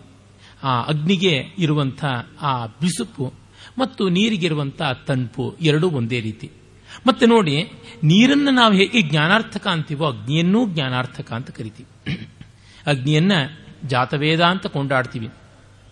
ಜ್ಞಾನ ಸ್ವರೂಪಿ ಊರ್ಧ್ವಗಾಮಿ ಅಂತೆಲ್ಲ ಗೌರವಿಸ್ತೀವಿ. ಆ ಹಣೆಕಣ್ಣಿನ ಬೆಂಕಿ ಆ ರೀತಿ ಆದದ್ದು. ಅಂದರೆ ಜ್ಞಾನಕ್ಕೆ ಒಂದು ಖಂಡನಾತ್ಮಕವಾದ ದೃಷ್ಟಿ ಮತ್ತೊಂದು ಮಂಡನಾತ್ಮಕವಾದ ದೃಷ್ಟಿ, ಒಂದು ಶಾಂತವಾದ ದೃಷ್ಟಿ, ಒಂದು ಘೋರವಾದ ದೃಷ್ಟಿ ಎರಡೂ ಇರೋದಕ್ಕೆ ಸಾಧ್ಯ. ನಾವು ಮೃದುವಾಗಿರುವಂಥದ್ದೇ ವಿದ್ಯೆ ಅಂತ ಅಂದುಕೊಂಡ್ರೆ ಅಲ್ಲ. ಮಿಲಿಟರಿ ಎಂಜಿನಿಯರಿಂಗೂ ವಿದ್ಯೆನೇ, ಸೈನಿಕನ ಕತ್ತಿಯಾಡಿಸುವಿಕೆಯೂ ವಿದ್ಯೆನೇ, ಸಂಗೀತಗಾರನ ವೀಣಾವಾದನವೂ ವಿದ್ಯೆನೇ. ಹೀಗಾಗಿ ವಿದ್ಯೆನಲ್ಲಿ ಕೋಮಲತೆ, ಕರ್ಕಶತೆ ಎನ್ನುವುದು ತನ್ನಂತೆ ತಾನೇ ಮೇಲು ಕೀಳಿನ ಸಂಕೇತ ಅಲ್ಲ. ಇಟ್ಟಿಗೆಗಳನ್ನು ಹೊರತಕ್ಕಂಥ ಒರಟ ಕೈಗಳು ಹೇಗೆ ಕೆಲಸ ಮಾಡತಕ್ಕಂಥ ಕೈಗಳು ಹಾಗೆ ಮಕ್ಕಳನ್ನು ನೋಡ್ಕೊಳ್ತಕ್ಕಂಥ ದಾದಿಯರ ಮೃದುವಾದ ಕೈಗಳು ಅಷ್ಟೇ ಕಾರ್ಯಶೀಲವಾದಂಥ ಕೈಗಳು. ಇದರೊಳಗೆ ಅದರೊಳಗೆ ವ್ಯತ್ಯಾಸ ಇಲ್ಲ. ಜ್ಞಾನದಲ್ಲಿ ಆ ರೀತಿಯಾದ ಭೇದ ಇಲ್ಲ ಅಂತ ತೋರಿಸುವಂತೆ ಆ ಹಣೆಗಣ್ಣಿನ ಬೆಂಕಿಯನ್ನ, ಜಟಾಜೂಟದ ಗಂಗಾ ಪ್ರವಾಹವನ್ನ ನಾವು ಕಾಣ್ತೀವಿ. ಮತ್ತೆ ಇನ್ನಷ್ಟು ಕೆಳಗೆ ನಾವು ಬಂದಾಗ ನಮಗೆ ಆತನ ಕೊರಳಲ್ಲಿರುವ ವಿಷ ಗೊತ್ತಾಗುತ್ತೆ. ಬೆಳ್ಳಗಿರುವ ಮೈಗೆ ಕಪ್ಪಗಿರುವಂಥ ವಿಷ ಗಂಟ್ಲಲ್ಲಿದೆ. ಅಂದರೆ ಕೆಡುಕು ನನಗೆ ಗೊತ್ತಿಲ್ಲ ಅಂತಲ್ಲ, ನಾನು ಅದನ್ನು ನಿಯಂತ್ರಣದಲ್ಲಿ ಇಟ್ಟುಕೊಂಡಿದ್ದೀನಿ ಅಂತ. ಅಪ್ಪಯ್ಯ ದೀಕ್ಷಿತ್ ಹೇಳ್ತಾರೆ, ವಿದ್ವಾಂಸನಾದವನು ಒಳಿತು ಕೆಡುಕುಗಳನ್ನು ಎಲ್ಲವನ್ನೂ ಗಮನಿಸಿ ಒಂದು ಸಂಗತಿಯ ಕೆಡುಕನ್ನು ಅರ್ಥ ಮಾಡಿಕೊಂಡು ಗಂಟಲ್ಲಿ ಒಳಿತನ್ನು ತಲೆಯ ತಲೆ ಮೇಲೆ ಪ್ರಕಾಶನ ಮಾಡ್ತಾನೆ ಅಂತ. ಒಂದು ಕೆಲಸದಲ್ಲಿ, ಒಟ್ಟಂದದಲ್ಲಿ ಆದಂಥ ಒಳಿತು ಕಡೆಗೆ ಬರ್ಪ ಲೇಸು ಅಂತ ರಾಘವಾಂಕ ಹೇಳ್ತಾನಲ್ಲ, ಅದು ಎಂಡ್ ಪ್ರಾಡಕ್ಟ್ನಲ್ಲಿ ಪ್ಲಸ್ ಅಲ್ಲಿರಬೇಕು. ಸಿಗ್ಮಾ ಪ್ಲಸ್ ಅಂತ ಕರೀತಾರೆ ಸ್ಟಾಟಿಸ್ಟಿಕ್ಸ್ ಅಲ್ಲಿ. ಸಿಗ್ಮಾ ಪ್ಲಸ್ ಇದೆಯಾ? ತಲೆ ಮೇಲೆ ಬೆರೆಸು. ಅದು ಇಲ್ವಾ? ಅದನ್ನ ವಿಷ ಅಂತ ತಿಳಿದು ದೂರ ಇಡು. ಈ ಎರಡು ರೀತಿಯಲ್ಲಿ ಅವನು ನಡೆಸ್ತಾ ಇದ್ದಾನೆ. ಜೊತೆಗೆ ಅವನಿಗೆ, ಶಿವನಿಗೆ ತಲೆಯ ಮೇಲೆ ಸುಧಾಕಿರಣನಾದ, ಸುಧಾಕರನಾದ ಅಮೃತ ಕಿರಣನೇ ಆದ ಚಂದ್ರ ಇದ್ದಾನೆ ಅಂತ ಸಂತೋಷವೂ ಇಲ್ಲ ಕೊರಳಲ್ಲಿ ವಿಷವೇ ಇದೆಯಲ್ಲ ಅಂತ ಸಂಕಟವೂ ಇಲ್ಲ. ಒಂದಕ್ಕೆ ಒಂದರಿಂದ ವಿಮೋಚನೆ ಉಂಟು, ಎರಡನ್ನೂ ಕೂಡ ಬಳಸಬಲ್ಲ. ಜ್ಞಾನ ಮತ್ತೆ ನೋಡಿದರೆ ನಮಗೆ ಗೊತ್ತಾಗುತ್ತೆ, ಅದು ಚಿಕಿತ್ಸಕವಾಗೂ ಇರಬಹುದು, ವಿಷವನ್ನೂ ಚಿಕಿತ್ಸೆಗೆ ಬಳಸಬಹುದು, ಅಮೃತವನ್ನೂ ಸಾವಿಗೆ ಬಳಸೋದಕ್ಕೆ ಸಾಧ್ಯ ಉಂಟು. ಆಯುಧ ವಿಶೇಷದಿಂದ ನಮಗೆ ಗೊತ್ತಾಗುತ್ತೆ, ಹೇಗೂ ಮಾಡಬಹುದು. ಈಗ ಒಬ್ಬನಿಗೆ ಲಾಟ್ರಿ ಬಂದಿದೆ, ಒಂದು ಕೋಟಿ ರೂಪಾಯಿ ಬಂದಿದೆ ಎನ್ನುವ ಬಹಳ ಒಳ್ಳೆ ಸುದ್ದಿನೇ ಅವನು ಯಾವುದೋ ಒಂದು ಸಂದರ್ಭದಲ್ಲಿ ವೀಕ್ ಪರ್ಸನ್ ಆಗಿದ್ರೆ ಹಾರ್ಟ್ ವೀಕ್ ಆ ಥರದ್ದಿದ್ರೆ ಹೇಳಿ ಸಾಯಿಸೋದಿಕ್ಕೂ ಸಾಧ್ಯ ಇದೆ ಅಂದರೆ, ಒಳ್ಳೆ ಸುದ್ದಿಯಿಂದ ಸಾಯಿಸೋಕ್ಕಾಗುತ್ತೆ ಅಂದ್ರೆ ಒಳ್ಳೆಯದಿಂದ ಸಾಯಿಸೋಕ್ಕಾಗೋಲ್ಲ ಈಗ ಭಾರತೀಯರು, ಸನಾತನಿಗಳು, ಹಿಂದೂ ಧರ್ಮದವರು, ಸಹಿಷ್ಣುಗಳು, ಸಜ್ಜನರು, ಸಹೃದಯರು ಅಂತ ಹೇಳಿ ಹೇಳಿ ಹೇಳಿ ಹೇಳಿ ಸಾಯಿಸೋದಾಗ್ತಾ ಇದೆಯಲ್ಲ? ಹೀಗೆ ಕಂಡಾಗ ಅದು ಒಳ್ಳೆ ಗುಣಗಳೇನೆ, ಅದು ಸಾಯಿ ಬಡಿಯೋದಕ್ಕಾಗ್ತಾ ಇಲ್ವೇ? ಆಗುತ್ತದೆ. ಹೀಗೆ ಕಂಡಾಗ ವಸ್ತುವಿಗಿಂತ ಹೆಚ್ಚಾಗಿ, ವಸ್ತುವಿನ ಹಿಂದಿರುವ ವಿನಿಯೋಗದ ಮನಸ್ಸು ದೊಡ್ಡದು. ವಿನಿಯೋಗದ ಅಂತಸತ್ವ ದೊಡ್ಡದು ಅಂತ ಅದನ್ನು ಮತ್ತೆ ತೋರ್ಪಡಿಸ್ತಾ ಇದ್ದಾನೆ. ನಮಗೆ ಗೊತ್ತಿದೆ, ಮೂರನೇ ಕಣ್ಣನ್ನು ಜ್ಞಾನನೇತ್ರ ಅಂತ ಕರಿತೀವಿ. ಈ ಎರಡು ಕಣ್ಣುಗಳು ದೇಶವನ್ನು ಕಂಡ್ರೆ ಮೂರನೇ ಕಣ್ಣು ಕಾಲವನ್ನು ಕಾಣುತ್ತದೆ ಅಂತ. ಒಟ್ಟು ನಾಲ್ಕು ಆಯಾಮಗಳು. ಉದ್ದ, ಅಗಲ, ಆಳ, ದೇಶದ ಆಯಾಮ, ಮತ್ತೊಂದು ಕಾಲ. ಕಾಲಕ್ಕೂ ಕೂಡ ಮೂರು ಆಯಾಮ ಇದೆ, ಭೂತ ಭವಿಷ್ಯದ ವರ್ತಮಾನ ಅಂತ. ಹೀಗೆ ಕಂಡಾಗ ಒಟ್ಟು ಆರು ಆಯಾಮಗಳು. ದೇಶ ಕಾಲಗಳಲ್ಲಿ ಒಟ್ಟು ಇರುವಂಥದ್ದು ಆರು ಆಯಾಮ ಸಿಕ್ಸ್ ಡೈಮೆನ್ಷನ್ಸ್ ಅದಷ್ಟೂ ಕೂಡ ಭಾಷೆಯಲ್ಲಿ ಆರು ಕಾರಕವಾಗಿ ಕ್ರಿಯಾ ವ್ಯವಸ್ಥಾಪಕವಾದವೇ ಕಾರಕಗಳು ಅಂತ ಗೊತ್ತಾಗುತ್ತೆ. ಕರ್ತೃಕಾರಕ ಕರ್ಮಕಾರಕ ಕರ್ಣಕಾರಕ ಮತ್ತೆ ಸಂಪ್ರದಾನ, ಅಪಾದಾನ, ಅಧಿಕರಣ ಅಂತ ಆರು ಕಾರಕಗಳ ರೂಪದಲ್ಲಿ ತೋರುತ್ತವೆ. ಆ ಭಾಷೆಯನ್ನು ವ್ಯೋಮಕೇಶ ಅಡಗಿಸಿಕೊಂಡಿದ್ದಾನೆ. ತಲೆಯಲ್ಲಿ ಭಾಷಾ ಪ್ರಪಂಚವನ್ನ ಸಂಕೇತ ಮಾಡ್ತಾ ಇದ್ದಾನೆ. ಇನ್ನು ಕೈಗೆ ಬಂದರೆ ಕೈಯಲ್ಲಿರುವ ಡಮರುಗ, ಆ ಡಮರುಗದಲ್ಲಿ ಕೂಡ ಅದೇ ಭಾಷಾ ಪ್ರಪಂಚವನ್ನು ತೋರ್ತಾ ಇದ್ದಾನೆ. ನಮ್ಮ ಶಂಕರಾಯಣ ಉಪಾಧ್ಯಾಯರು ಮಾಹೇಶ್ವರ ಸೂತ್ರಗಳ ಹದಿನಾಲ್ಕನ್ನು ಹೇಳಿದ್ರು. ಹದಿನಾಲ್ಕು ಸೂತ್ರಗಳಲ್ಲಿ ಇಡೀ ವಾಂಗ್ಮಯವನ್ನೇ ಬೋಧಿಸ್ತಾ ಇದ್ದಾನೆ.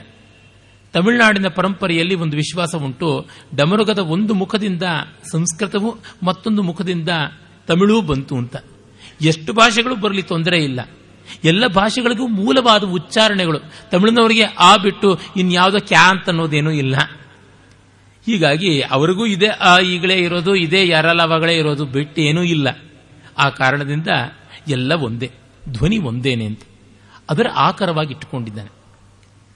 ಹಾಗೆ ಲಯವಾದ್ಯ ಒಂದನ್ನು ಹಿಡಿದುಕೊಂಡು ಎಲ್ಲ ವರ್ಣಗಳ ಅಕ್ಷರ ಸಮಾಮ್ನಾಯ ಮಾಡಿದ್ದಾನೆ.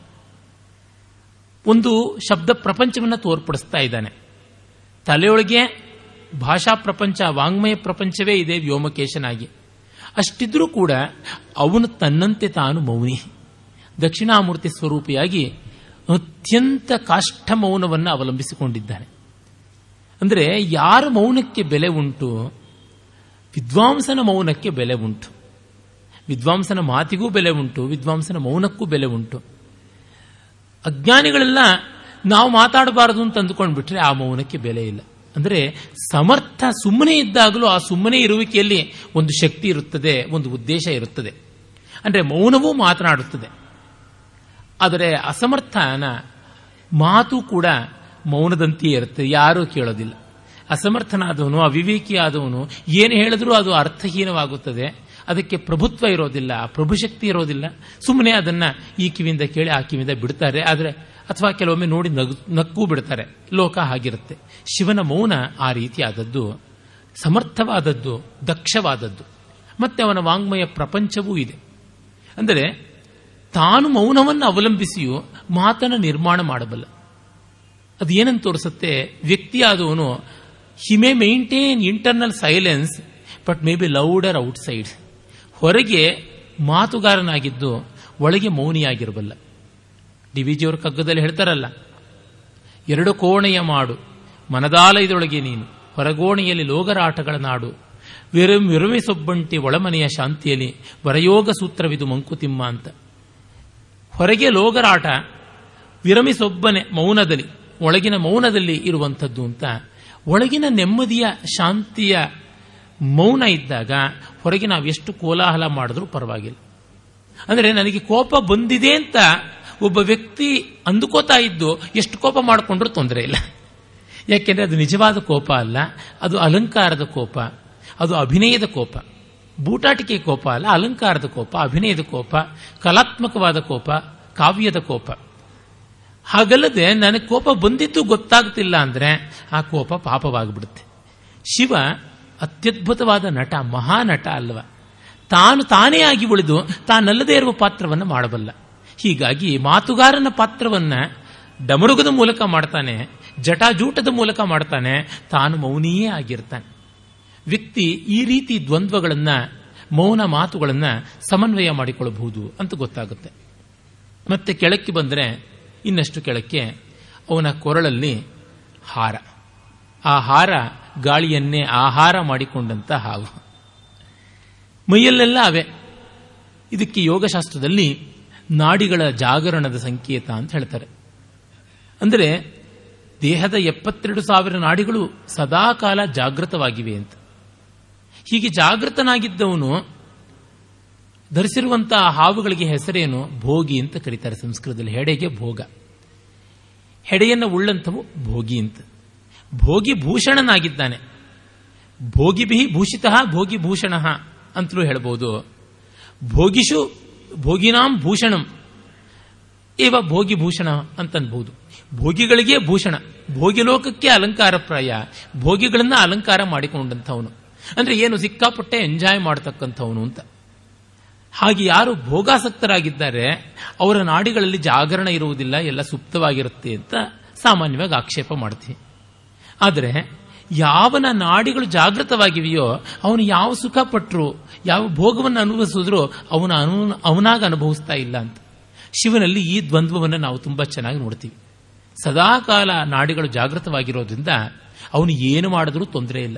ನಮ್ಮಲ್ಲಿ ಶಿವನ ಲೀಲೆಗಳು, ದಾರುಕಾವನ ಲೀಲೆ ಇತ್ಯಾದಿ ಮುನಿಪತ್ನಿಯರ ಪಾತಿವ್ರತ್ಯವನ್ನು ಪರೀಕ್ಷೆ ಮಾಡದ ಮತ್ತೊಂದು ಮಗದೊಂದು ಅಂತಂತೀವಿ, ಅದು ನಿಸ್ಪೃಹನ ಕಾರ್ಯ, ನಿರ್ಮಮನ ಕಾರ್ಯಕ್ಕೆ ಯಾವ ಪ್ರಶ್ನೆಯೂ ಇಲ್ಲ. ಯಾವ ಲೋಪವೂ ಇಲ್ಲ, ಯಾವ ದೋಷವೂ ಇಲ್ಲ ಅಂತ ಗೊತ್ತಾಗುತ್ತೆ. ನಮ್ಮ ಚಿತ್ತವೃತ್ತಿಗಳು ಗಟ್ಟಿತನದಲ್ಲಿ ನೆಲೆಯಾದ ಮೇಲೆ ಅವಕ್ಕೆ ಬಾಹ್ಯವಾದ ಯಾವುದೇ ವ್ಯತ್ಯಾಸಗಳು, ವಿಕಾರಗಳು ಏನು ಬಂದರೂ ಅದು ಪರಮಾರ್ಥದಲ್ಲಿ ಆಗಿರೋದಿಲ್ಲ ಅಂತ. ನಾವೊಬ್ಬ ವ್ಯಕ್ತಿನ ಅರ್ಥ ಮಾಡಿಕೊಳ್ಳುವವರೆಗೂ ಅವನು ಹೀಗಿರಬೇಕು, ಹಾಗಿರಬೇಕು ಅಂತ. ಅರ್ಥ ಮಾಡಿಕೊಂಡ ಮೇಲೆ, ಇಷ್ಟಪಟ್ಟ ಮೇಲೆ ಅವನು ಹೇಗಿದ್ರೂ ನಮಗೆ ದೊಡ್ಡ ಸಮಸ್ಯೆ ಆಗೋದಿಲ್ಲ. ಅರ್ಥ ಮಾಡಿಕೊಳ್ಳುವವರೆಗೂ ಆ ಎಲ್ಲ ವಿವರಗಳು ಬೇಕಾಗುತ್ತವೆ. ಅಷ್ಟರ ಮಟ್ಟಿಗೆ ನಾವು ಒಂದು ಆಚಾರವನ್ನು ಇಟ್ಟುಕೊಳ್ಬೇಕು. ಇನ್ನೊಬ್ಬರಿಗೆ ನಾವು ಏನು ಅಂತ ಗೊತ್ತು ಮಾಡಿಸುವವರೆಗೂ ನಾವು ಯಾವುದೋ ಒಂದು ಮೆಥಡ್ನ ಫಾಲೋ ಮಾಡಬೇಕು. ಗೊತ್ತು ಮಾಡಿಸಿದ ಮೇಲೆ ಏನು ಮಾಡಿದ್ರೂ ತೊಂದರೆ ಇಲ್ಲ, ನಡೆದು ಹೋಗ್ಬಿಡುತ್ತೆ. ಇದು ಯಾತಕ್ಕೆ ಹೇಳ್ತಿದ್ದೀನಿ ಅಂದರೆ, ತುಂಬ ಜನಕ್ಕೆ ಆಕಾರಕ್ಕಿರುವಂಥ ಬೆಲೆ ಆಚಾರಕ್ಕಿಲ್ಲವಾಗಿದೆ. ಅದರಿಂದ ಆಚಾರ ಹಾನಿಯನ್ನು ಮಾಡಿಕೊಂಡು ಆಕಾರದಲ್ಲಿ ಅಚ್ಚುಕಟ್ಟುತನವನ್ನು ಇಟ್ಟುಕೊಳ್ತಾರೆ. ಎಷ್ಟು ಕಾಲ ಇಟ್ಟುಕೊಳ್ಳೋಕೆ ಸಾಧ್ಯ? ಯಾವ ರೀತಿ ಮಾಡೋದಕ್ಕೆ ಸಾಧ್ಯ?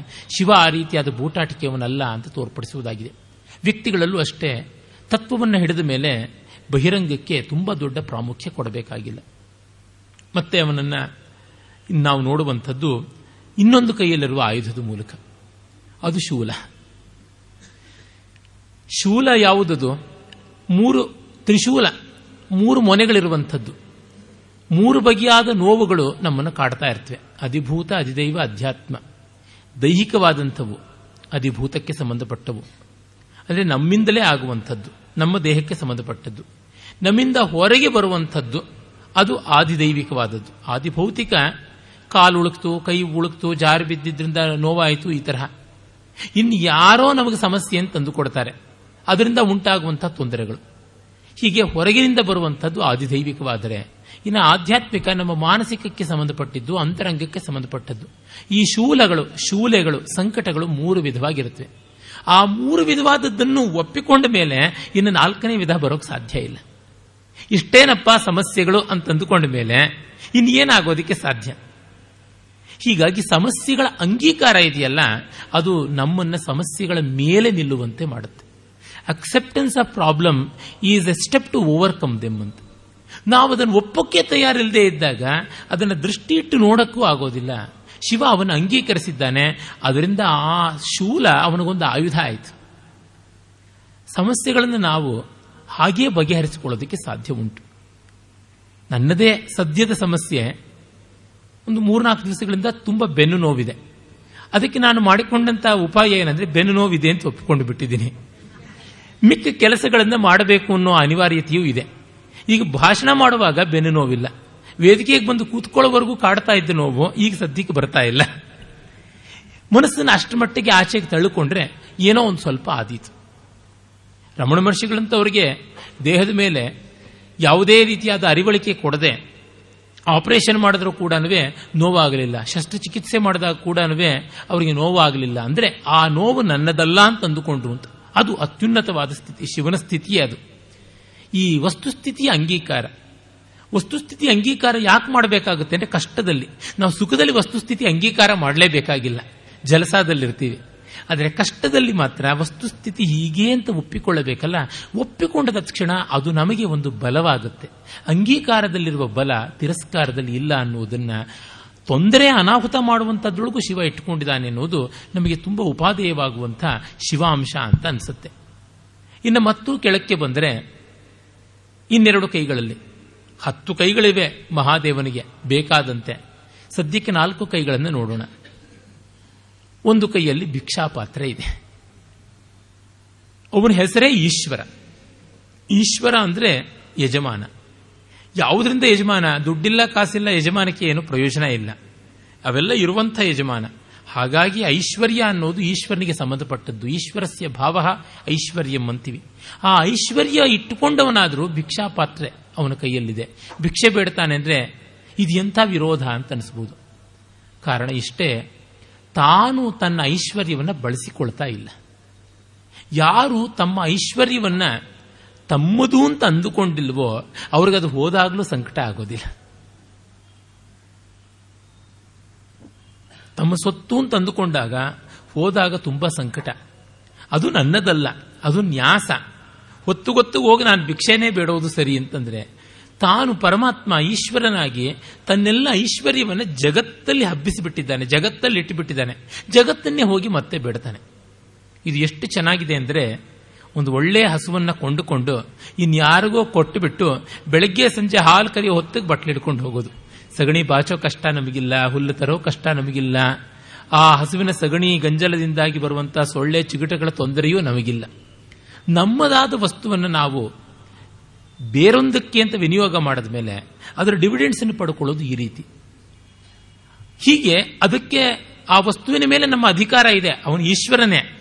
ಆದರೆ ಆ ವಸ್ತು ನನ್ನದು ಅಂತ ಇಟ್ಟುಕೊಂಡಿಲ್ಲ ಪೊಸೆಸಿವ್ನೆಸ್ ಇಲ್ಲದ ಪ್ರಾಸ್ಪೆರಿಟಿ ಪ್ರಾಸ್ಪೆರಿಟಿ ವಿಥೌಟ್ ಪೊಸೆಸಿವ್ನೆಸ್ ಅದು ಶಿವನ ಭಿಕ್ಷಾಪಾತ್ರೆಯ ಮಹಾಲಕ್ಷಣ.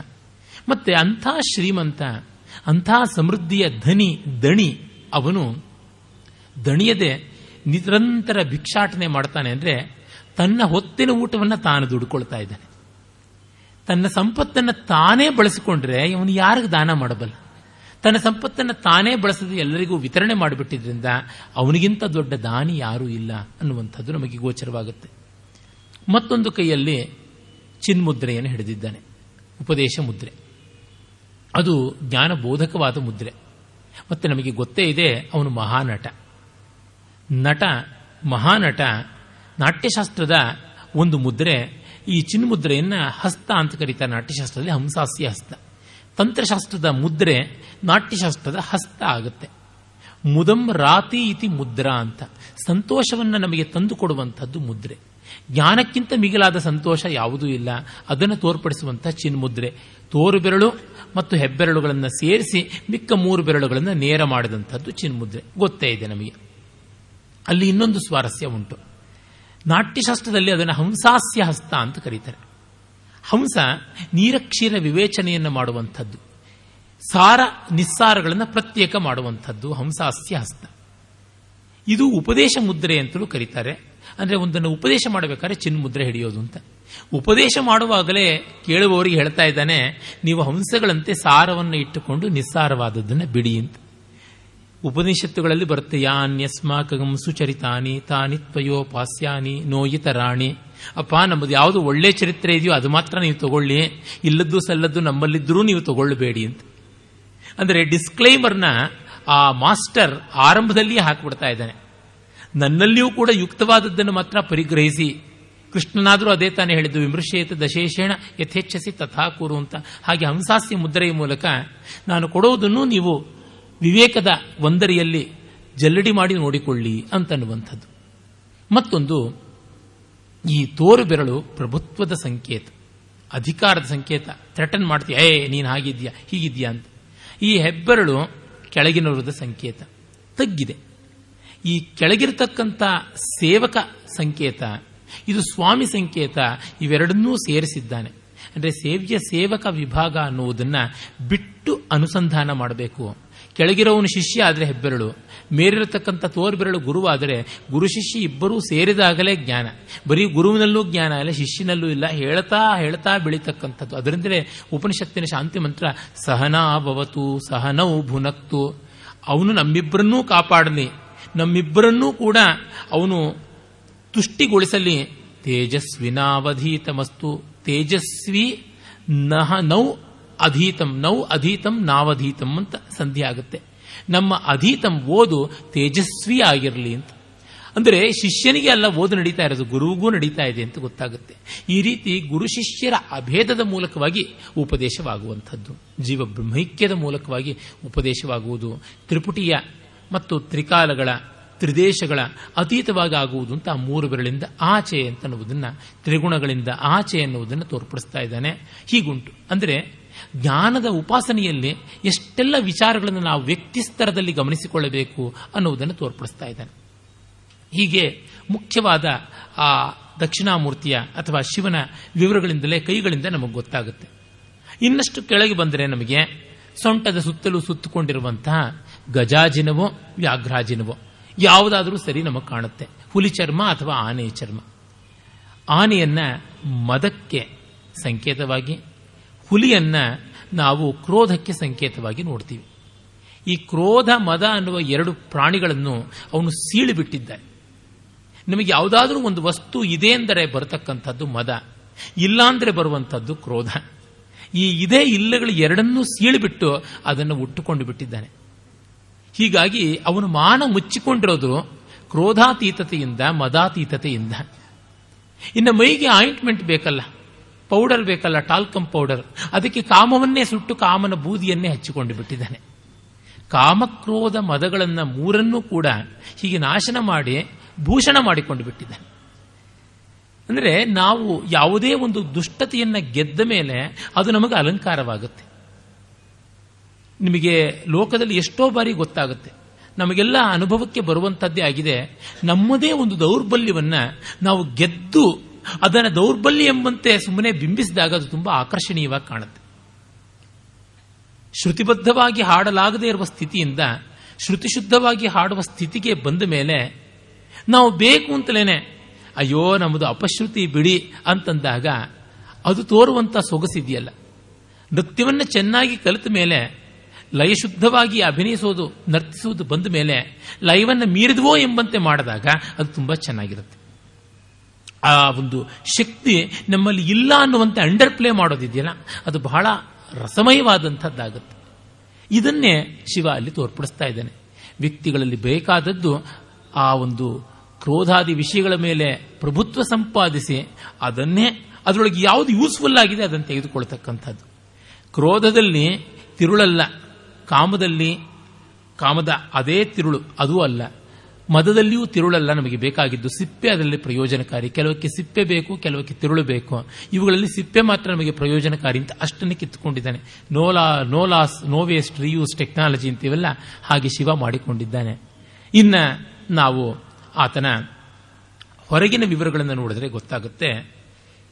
ಪಾದದವರೆಗೂ ಬಂದ್ವಿ. ಪಾದದವರೆಗೂ ಬಂದರೂ ಅದೇ ಭಸ್ಮ, ಅದೇ ವೈರಾಗ್ಯಶೀಲತೆ, ಅವೆಲ್ಲ ಹಾಗೇನೆ. ಆದರೆ ಈ ಭಸ್ಮ ಸ್ಮಶಾನದಿಂದ ಬಂದದ್ದು. ಸ್ಮಶಾನದ ಬೂದಿಯನ್ನು ಹಚ್ಚಿಕೊಂಡು ಬಿಟ್ಟಿದ್ದಾನಲ್ಲ. ಇದೆಂಥದ್ದಿದು? ಬೂದಿಯನ್ನು ಹಚ್ಚಿಕೊಳ್ಳೋದೇನೆ ಅಷ್ಟು ಶುದ್ಧವಲ್ಲ ಅಂತಾರೆ. ಈ ಸ್ಮಶಾನದ ಬೂದಿ ಇನ್ಯಾವ ರೀತಿಯಾಗಿ ಚೆನ್ನಾಗಿದೆ? ಅದಕ್ಕೆ ಕಾರಣ ಇಷ್ಟೇ. ಕಟ್ಟಕಡಿಯಲ್ಲಿ ಉಳಿಯುವುದು ಅದೊಂದೇ. ಯಾವುದೇ ವಸ್ತು ನಾಶ ಆದಮೇಲೆ ಸ್ಮಶಾನಕ್ಕೆ ಹೋಗುತ್ತೆ. ಅದನ್ನು ಫರ್ದರ್ ರಿಡಕ್ಷನ್ ಮಾಡಿದ್ರೆ ಬೂದಿ. ಬೂದಿಗಿಂತ ಫರ್ದರ್ ರಿಡಕ್ಷನ್ ಅನ್ನೋದು ಇಂಪಾಸಿಬಲ್ ಯಾವುದು ಕಟ್ಟ ಕಡೆಯಲ್ಲಿ ಉಳಿಯುತ್ತದೆಯೋ ಅದನ್ನು ನಾವು ಸ್ವೀಕರಿಸಬೇಕು ಅಂತ ಮಾಡಿಕೊಂಡಿದ್ದಾನೆ ಅಂತಂದರೆ ಕಟ್ಟ ಕಡೆಯಲ್ಲಿ ಉಳಿಯುವುದು ಒಂದೇ. ಅದು ಯಾವುದು? ಜ್ಞಾನ. ಸತ್. ಇನ್ಯಾವುದೂ ಅಲ್ಲ. ಒಂದು ಬೆಂಕಿಯಲ್ಲಿಯೇ ಮೂರು ಮುಖ ಉಂಟಲ್ಲ. ಇದ್ದಿಲಿನ ರೂಪದಲ್ಲಿ ತಮೋಗುಣ no spark. No light. No heat. No energy. ಹಾಗಿದ್ದಾಗ ಅದು ತಮೋಗುಣ ಎಲ್ಲ ಸುಪ್ತವಾಗಿದೆ. ಮೋಹ, ನಿದ್ರಾ, ಜಡತ್ವ ಇವು ತಮೋಗುಣ ಲಕ್ಷಣ. ಅದು ಧಗದ್ದಗನೆ ಉರಿತಾ ಇದೆ, ಅದು ರಜೋಗುಣದ ಲಕ್ಷಣ. ತಮೋಗುಣ ಮುಟ್ಟಿದ್ರೆ ಕೈ ಮಸಿ ಆಗುತ್ತೆ. ರಜೋಗುಣ ಮುಟ್ಟಕ್ಕೋದ್ರೆ ಕೈ ಸುಟ್ಟೋಗುತ್ತೆ. ಆದರೆ ಸತ್ವಗುಣವನ್ನು ಮುಟ್ಟಲೂಬಹುದು, ಚೆನ್ನಾಗಿ ಬಳಸಿಕೊಳ್ಳಲೂಬಹುದು. ನಮ್ಮ ಹಲ್ಲು ಪುಡಿಗಳಲ್ಲಿ ಟಾಲ್ಕಮ್ ಪೌಡರಲ್ಲೆಲ್ಲ ವಿಶೇಷವಾಗಿರ್ತಕ್ಕಂಥದ್ದು ಬೂದಿನೇ. ಅದಕ್ಕೊಂದಿಷ್ಟು ಪರಿಮಳ ಹಾಕಿರ್ತಾರೆ, ಅದು ಬಿಟ್ಟು ಇನ್ನೇನು.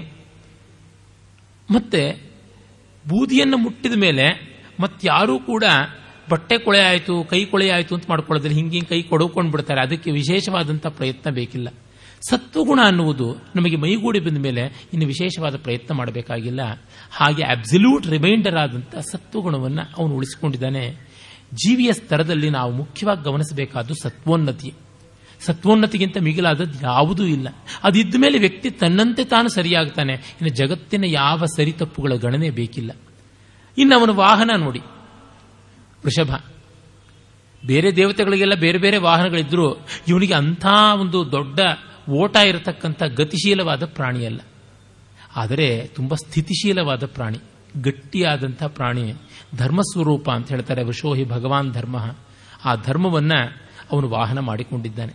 ಅಂದರೆ ಜ್ಞಾನ ಅವನದ ಸಾಕಾರ. ಶಿವ ಅಂದರೆ ನಮಗೆ ಎದ್ದು ಕಾಣುವಂಥದ್ದು ಜ್ಞಾನ ಸ್ವರೂಪವೇ. ನಾನು ಕೇಶದಿಂದ ಮೊದಲುಗೊಂಡು ಭಸ್ಮದವರೆಗೂ ಹೇಳಿದ್ದೀನಿ, ಅವೆಲ್ಲವೂ ಕೂಡ ಜ್ಞಾನದ್ದೇ ಆಗಿದೆ.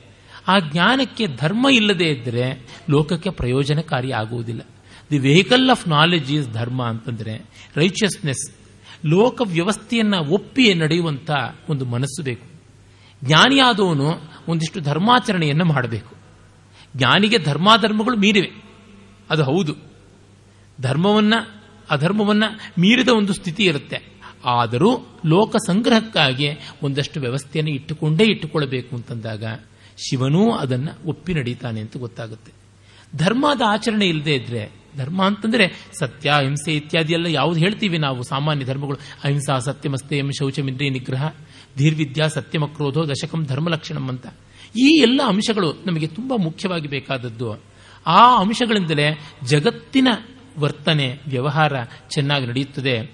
ಅದು ಅವನ ವಾಹನವಾಗಿದೆ. ಆಮೇಲೆ ಅವನ ಕುಟುಂಬದ ವಿವರಗಳನ್ನು ನೋಡಿ. ಅದಕ್ಕೆ ಮುನ್ನ ಇನ್ನೊಂದು ಸ್ವಲ್ಪ ಅವನ ವಿವರ ನೋಡೋದಿದ್ರೆ ಅವನ ಮತ್ತೊಂದು ಹೆಸರು ಸ್ಥಾಣು. ಸ್ಥಾಣು ಅಂದರೆ ಅಲ್ಲಾಡದೆ ಒಂದು ಕಡೆ ಕೂತ್ಕೊಳ್ಳೋನು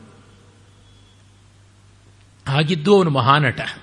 ಕುಣಿದಾಡತಕ್ಕಂಥವನು. ಸುಮ್ಮನೆ ಕೂತಿದ್ರೆ ನೃತ್ಯವಲ್ಲ. ಕುಣಿದಾಡೋದು ನೃತ್ಯ. ಅದು ಹೇಗೆ? ಈ ವೈರುಧ್ಯ ಉಂಟು ಯಾರ ಚಿತ್ತ ವೃತ್ತಿಗಳು ಉಪಶಾಂತವಾಗಿವೆಯೋ, ಅವರು ಎಷ್ಟು ಹಾರಾಡಿದ್ರೂ ಏನೂ ತೊಂದರೆ ಇಲ್ಲ. ಅದನ್ನು ನಮಗೆ ತಿಳಿದೇ ತಿಳಿದಿದ್ದೀವಲ್ಲ. ಗಣಪತಿ ತಂದೆ ತಾಯಿಗಳಿಗೆ ಪ್ರದಕ್ಷಿಣೆ ಮಾಡಿ ಮೂರು ಲೋಕಗಳ ಪ್ರದಕ್ಷಿಣೆಯ ಫಲ ತೆಗೆದುಕೊಂಡ. ಸುಬ್ರಹ್ಮಣ್ಯ ಎಲ್ಲವನ್ನು ಮಾಡೋಕ್ಕೆ ಹೋದ. ಹೀಗೆ ಅವನಿಗೆ ಮನಸ್ಸು ಅಜಿಟೇಷನ್ ಆಗ್ತಾ ಇದ್ದರಿಂದ ಎಲ್ಲಿ ಹೋದರೂ ಅವನು ಏನೂ ಪ್ರೋಗ್ರೆಸ್ ಅನ್ನು ತೋರಿಸಿಲ್ಲ. ಇವನಿಗೆ ಮನಸ್ಸಿನ ಅಜಿಟೇಷನ್ ಇಲ್ಲದೆ ಇದ್ದರಿಂದ ಇದ್ದಲ್ಲಿಯೇ ಎಲ್ಲವನ್ನೂ ತೋರಿಸೋಕ್ಕಾಯಿತು. ಹೀಗೆ ಮನಸ್ಸು ಸಮಾಧಾನ ಯಾವ ಚಟುವಟಿಕೆಯನ್ನು ತರಬಲ್ಲದು. ಅದೇ ರೀತಿಯಲ್ಲಿ ಇವನು ಕೂಡ ಎಷ್ಟು ಹಾರಾಡಿಯೋ, ಏನು ಮಾಡಿಯೋ ಸ್ಥಾನವಾಗಿ ನಿಲ್ಲಬಲ್ಲ ಅಂತ ಗೊತ್ತಾಗುತ್ತೆ. ಅದು ಅವನ ಮತ್ತೊಂದು ವರ್ತನೆಯ ಸ್ವಾರಸ್ಯ. ಸ್ಮಶಾನವಾಸಿ ಅಂತ ಅವನನ್ನು ಕರಿತೀವಿ, ಅವನ ವಾಸ. ಗಿರಿವಾಸಿ ಅಂತ ಕರೀತಾರೆ. ಬೆಟ್ಟದ ಮೇಲೆ ನಿಲ್ಲುವಂಥವನು ಅಂತ. ಎಲ್ಲದರ ತುತ್ತ ತುದಿಯಲ್ಲಿ, ಶಿಖರದಲ್ಲಿ ನಿಲ್ತಕ್ಕಂಥವನು ಶಿಖರಾನುಭವ. ನಮಗೆಲ್ಲ ಶಿಖರಾನುಭವ ಸ್ವಲ್ಪ ಹೊತ್ತಾದ ತಕ್ಷಣ ಸುಸ್ತಾಗುತ್ತೆ, ಇಳಿಬೇಕು ಅನ್ಸುತ್ತೆ. ಎಷ್ಟು ಎತ್ತರಕ್ಕೆ ಹೋದರೂ ತುಂಬ ಹೊತ್ತಿರೋಕ್ಕಾಗಲ್ಲ, ಆಕ್ಸಿಜನ್ ಬೇರೆ ಅಲ್ಲಿ ಸಿಗೋದಿಲ್ಲ, ಇಳಿಲೇಬೇಕು. ಆದರೆ ಶಿವ ಎತ್ತರದ ಭಾವದಲ್ಲಿ ಸದಾಕಾಲ ಇರಬಲ್ಲ. ಯಾರ್ಯಾರು ಎಷ್ಟೆಷ್ಟು ಮಟ್ಟಿಗೆ ಉನ್ನತಿಯನ್ನು ಹೆಚ್ಚು ಕಾಲ ಆಶ್ರಯಿಸ್ತಾರೋ ಅಷ್ಟು ಮಟ್ಟಿಗೆ ಅವರು ದೊಡ್ಡವರಾಗ್ತಾರೆ. ನಾವೇ ನೋಡಿದ್ದೀವಿ. ಹೇಳ್ತಾ ಇರ್ತೀವಿ, ಸಂಗೀತ ನೋಡಿದ್ರೆ ಅಷ್ಟು ಚೆನ್ನಾಗಿರುತ್ತೆ, ವ್ಯಕ್ತಿ ನೋಡಿದ್ರೆ ಬಲ್ಲುಚ್ಚ ಕಂಡ್ರಿ ಅಂತ. ಮಂದ್ರದ, ಮಂದ್ರ ಕಾದಂಬರಿಯ ಆರಂಭದ ಪುಟದಲ್ಲಿಯೇ ಅದಿದೆಯಲ್ಲ. ಸಂಗೀತ ನೋಡಿದ್ರೆ ಅಷ್ಟು ದೊಡ್ಡದು, ವ್ಯಕ್ತಿ ನೋಡಿದ್ರೆ ಇಷ್ಟು ಕೊಳಕು, ಏನಿದು ಕಾಂಟ್ರಾಸ್ಟ್ ಅಂತ. ಇದ್ಯಾಕೆ ಕಾಂಟ್ರಡಿಕ್ಷನ್ ಯಾತಕ್ಕೆ ಅಂತಂದ್ರೆ, ನಾವು ಹೆಚ್ಚು ಕಾಲ ಅಲ್ಲಿರೋಕ್ಕಾಗ್ತಾ ಇಲ್ಲ. ಜ್ಞಾನಿ ಆದವನು ಸದಾಕಾಲ ಇದ್ದು ಬಿಡ್ತಾನೆ ಒಬ್ಬ ಕಲಾವಿದ ಒಂದು ಸ್ವಲ್ಪ ಕಾಲ ಇರಬಲ್ಲ. ಅದಕ್ಕಿಂತ ಕಡಿಮೆ ಹೊತ್ತು ಸಾಮಾನ್ಯ ಮನುಷ್ಯ ಇರಬಲ್ಲ. ಒಬ್ಬ ಸಾಧಕ ಮತ್ತು ಹೆಚ್ಚು ಕಾಲ ಇರಬಲ್ಲ. ಸದಾಕಾಲ ಇರಬಲ್ಲವನು ಶಿವ. ಹಾಗಾಗಿ ಶಿಖರಾನುಭವ ಅವನದು. ಅಲ್ಲಿ ಬಿಟ್ಟು ಬರೋದೇ ಇಲ್ಲ. ಮತ್ತು ಆ ಶಿಖರವಾದರೂ ಧವಳ ಶಿಖರ ಹಿಮಶಿಖರ ಕರಗುವ ಶಿಖರ, ಬಿಳುಪಾದ ಶಿಖರ, ಆದರೂ ಜಾರದೆ, ನೀರಾಗದೆ, ಸೋರಿ ಹೋಗದೆ ಅಲ್ಲಿಯೇ ನಿಲ್ಲಬಲ್ಲ ಅಂತಂದರೆ ಆ ಸ್ಥಾನ ಎಷ್ಟು ದುರ್ನಿರೀಕ್ಷವಾದದ್ದು, ಎಷ್ಟು ಊಹೆ ಮಾಡ್ಕೊಳ್ಳೋಕ್ಕೂ ಆಗದೇ ಇರುವಂಥ ಸೂಕ್ಷ್ಮವಾದದ್ದು, ಅಲ್ಲಿ ಕೂಡ ಅವನು ನೆಮ್ಮದಿಯಾಗಿರಬಲ್ಲ ಅಂತ ಗೊತ್ತಾಗುತ್ತೆ. ಇನ್ನು ಮನೆವಾರ್ತೆಯನ್ನು ನೋಡಿದ್ರೆ ಗೊತ್ತಾಗುತ್ತೆ. ಹೆಂಡತಿ, ಅರ್ಧ ಮೈಯನ್ನೇ ನುಂಗಿಕೊಂಡಂಥವಳ. ಇನ್ನೊಬ್ಬ ಸ್ನೇಹಿತ ವಿಷ್ಣು, ಅವನು ಅರ್ಧ ಮೈ ನುಂಗಿಕೊಂಡವನು. ಹೀಗಾಗಿ ಅವನಿಗೆ ಮೈಯೇ ಇಲ್ಲ. ಹರಿಹರನಾಗಿಯೂ ಇದ್ದಾನೆ, ಅರ್ಧನಾರೀಶ್ವರನಾಗಿಯೂ ಇದ್ದಾನೆ. ಅಂದರೆ ಹೆಂಡತಿಗೂ ಪ್ರಾಧಾನ್ಯ ಕೊಡ್ತಾನೆ, ಸ್ನೇಹಿತನಿಗೂ ಪ್ರಾಧಾನ್ಯ ಕೊಡ್ತಾನೆ. ವಸ್ತುತಃ ಸ್ನೇಹಕ್ಕೆ ವಿವಾಹಕ್ಕೆ ಒಂದೇ ಮನೆ ಜ್ಯೋತಿಷದ ಪ್ರಕಾರ ಲಗ್ನಾತ್ ಸಪ್ತಮಂ ಗೃಹಂ ಅಂತ. ಏಳನೇ ಮನೆಯಲ್ಲಿಯೇ ಸ್ನೇಹ, ವಿವಾಹ ಎಲ್ಲ ಇರತಕ್ಕಂಥದ್ದು. ಒಳ್ಳೆಯ ಸ್ನೇಹ ದಾಂಪತ್ಯದಷ್ಟೇ ಗಾಢವಾದದ್ದು. ಒಳ್ಳೆಯ ದಾಂಪತ್ಯ ಸ್ನೇಹದಷ್ಟೇ ಸಂತೋಷಕಾರಿಯಾದದ್ದು. ಅವರಿಗೆ ಏನು ಕೊಡೋದಕ್ಕೆ ಸಾಧ್ಯ? ಒಡಲನ್ನೇ ಕೊಡಬೇಕು. ಏಕದೇಹ ನ್ಯಾಯದಿಂದ ಭಾವಿಸಬೇಕು ಅಂತ. ಅಂದರೆ don't neglect your life partner ಅನ್ನೋದನ್ನು ಹೇಳ್ತಾ ಇದ್ದಾನೆ. And don't neglect your friends ಅಂತಲೂ ಕೂಡ ಹೇಳ್ತಾ ಇದ್ದಾನೆ. ಎಷ್ಟೋ ಜನ ಮದುವೆ ಆದಮೇಲೆ ಸ್ನೇಹಿತರು ದೂರ ಆಗಿಬಿಡ್ತಾರೆ. ಅಥವಾ ಎಷ್ಟೋ ಜನ ಸ್ನೇಹಿತರಿಗಾಗಿ ಹೆಂಡತಿಯನ್ನು ದೂರ ಮಾಡ್ಕೋತಾರೆ ಅಥವಾ ಗಂಡನ ದೂರ ಮಾಡ್ಕೋತಾರೆ. ಈ ಎರಡೂ ಸರಿಯಲ್ಲ ಅಂತ ಅನ್ನೋದನ್ನು ತೋರ್ಪಡಿಸ್ತಾ ಇದ್ದಾನೆ ಶಿವ. ಆ ವ್ಯಕ್ತಿಗಳ ನಡುವಣ ಸಮನ್ವಯ ತುಂಬಾ ಮುಖ್ಯ. ಈ ಕಾಲದಲ್ಲಂತೂ ಸ್ನೇಹಕ್ಕಾಗಿ ದಾಂಪತ್ಯವನ್ನು ಬಲಿ ಕೊಡೋದು ನೋಡ್ತಾ ಇದ್ದೀವಿ ನಾವು. ಅದು ಒಪ್ಪುವಂಥದ್ದಲ್ಲ. ಹಾಗೆ ದಾಂಪತ್ಯ ಸ್ನೇಹದ ಬಲಿಯನ್ನು ತೆಗೆದುಕೊಳ್ಳೋದು ನೋಡ್ತಾ ಇದ್ದೀವಿ ಯಾಕೆಂದ್ರೆ ಸ್ನೇಹ ಅಂದರೆ ಇಡೀ ಸಮಾಜದ ಜೊತೆಗೆ ತೊಡಗಿಸಿಕೊಳ್ಳುವಿಕೆ ಅಂತ. ಒಬ್ಬನಿಗೆ, ಒಬ್ಬಳಿಗೆ ಒಬ್ಬನೇ ಗಂಡ, ಒಬ್ಬನೇ ಹೆಂಡತಿ ಅಂತ ಸಾಮಾನ್ಯ ನಿಯಮ. ಆದರೆ ಒಬ್ಬನೇ ಸ್ನೇಹಿತ ಅಂತ ನಿಯಮ ಇಲ್ಲ. ಹತ್ತಾರು ಜನ ಬೇಕು. ಅಂದ್ರೆ ಒಂದು ಕುಟುಂಬಕ್ಕೆ ಮೀಸಲಾದ ವ್ಯಷ್ಟಿ ಪ್ರಪಂಚದ ಹೇಗೋ ಮತ್ತೊಂದು ಸಮಷ್ಟಿ ಪ್ರಪಂಚದ ಮುಖವೂ ಇರುತ್ತದೆ. ಅದೆರಡೂ ಸೇರಿಯೇ ವ್ಯಕ್ತಿತ್ವ ಅನ್ನೋದನ್ನು ಶಿವ ತೋರ್ಪಡಿಸ್ತಾ ಇದ್ದಾನೆ. ಹರಿಹರತ್ವದಿಂದ, ಅರ್ಧನಾರೀಶ್ವರತ್ವದಿಂದ ಹಾಗೆ ಮಾಡ್ತಾ ಇದ್ದಾನೆ. ಹಾಗಿದ್ರೂ ಕೂಡ ಅವನು ಯಾವುದ್ರೊಳಗೂ ಕಳೆದು ಹೋಗಿಲ್ಲ. ಪಾರ್ವತಿಯನ್ನು ಅರ್ಧದಲ್ಲಿಟ್ಟುಕೊಂಡು ಅವನು ಕಾಮುಕನಾಗಲಿಲ್ಲ. ಕಾಮ ದಹನ ಮಾಡಿದವನಾದ. ಅದೇ ರೀತಿ ಈ ಪ್ರಪಂಚದಲ್ಲಿಯೇ ಕಳೆದು ಹೋಗಿ ವಿಷ್ಣುವಿಗೆ ಅರ್ಧ ಶರೀರವನ್ನೇ ಕೊಟ್ಟು ತಾನು ಶೂನ್ಯವೂ ಆಗಿಬಿಡಲಿಲ್ಲ. ಪೂರ್ಣವೇ ಆಗಿ ನಿಂತ. ಇದನ್ನು ನೋಡಿದಾಗ ನಮಗೆ ಗೊತ್ತಾಗುತ್ತೆ, ನಾವು ಯಾರಿಗೆ ಹಂಚಿಕೊಂಡ್ರೂ ನಮ್ಮ ವ್ಯಕ್ತಿತ್ವ ಹರಿದು ಹೋಗೋದಿಲ್ಲ, ಅದು ಪೂರ್ಣವಾಗುತ್ತೆ ಅಂತ.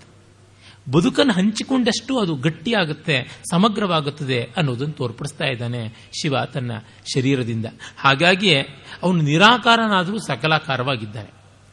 ಇನ್ನು ನಾವು ನೋಡುವಂಥದ್ದು ಆತನ ಮಕ್ಕಳಲ್ಲಿ. ಒಬ್ಬ ಮಗ ಕುಮಾರ. ಅವನು ಸುಬ್ರಹ್ಮಣ್ಯ. ಅವನಿಂದ ವಿದ್ಯೆಯನ್ನು, ಉಪದೇಶವನ್ನು ಪಡ್ಕೊಂಡ ಅಂತ. ಸಾಮಾನ್ಯವಾಗಿ ತಂದೆಯರು ತಾಯಂದರು ಮಕ್ಕಳಿಂದ ಉಪದೇಶ ಕೇಳಕ್ಕೆ ತಯಾರಾಗಿರೋದಿಲ್ಲ. ನಿನಗೇನು ಗೊತ್ತು? ನಮ್ಮ ಅನುಭವ ನಿನಗಿದೆಯಾ? ಬಾಯಿ ಮುಚ್ಚಿಕೊ ಅಂತಂತೀವಿ. ಆದರೆ ಅವನು ಪ್ರಾಮಾಣಿಕವಾಗಿ ಮಗನತ್ರ ಕೂಡ ಪಾಠವನ್ನು ಕಲಿಯಬಲ್ಲ ಅಂತ ಗೊತ್ತಾಗುತ್ತೆ.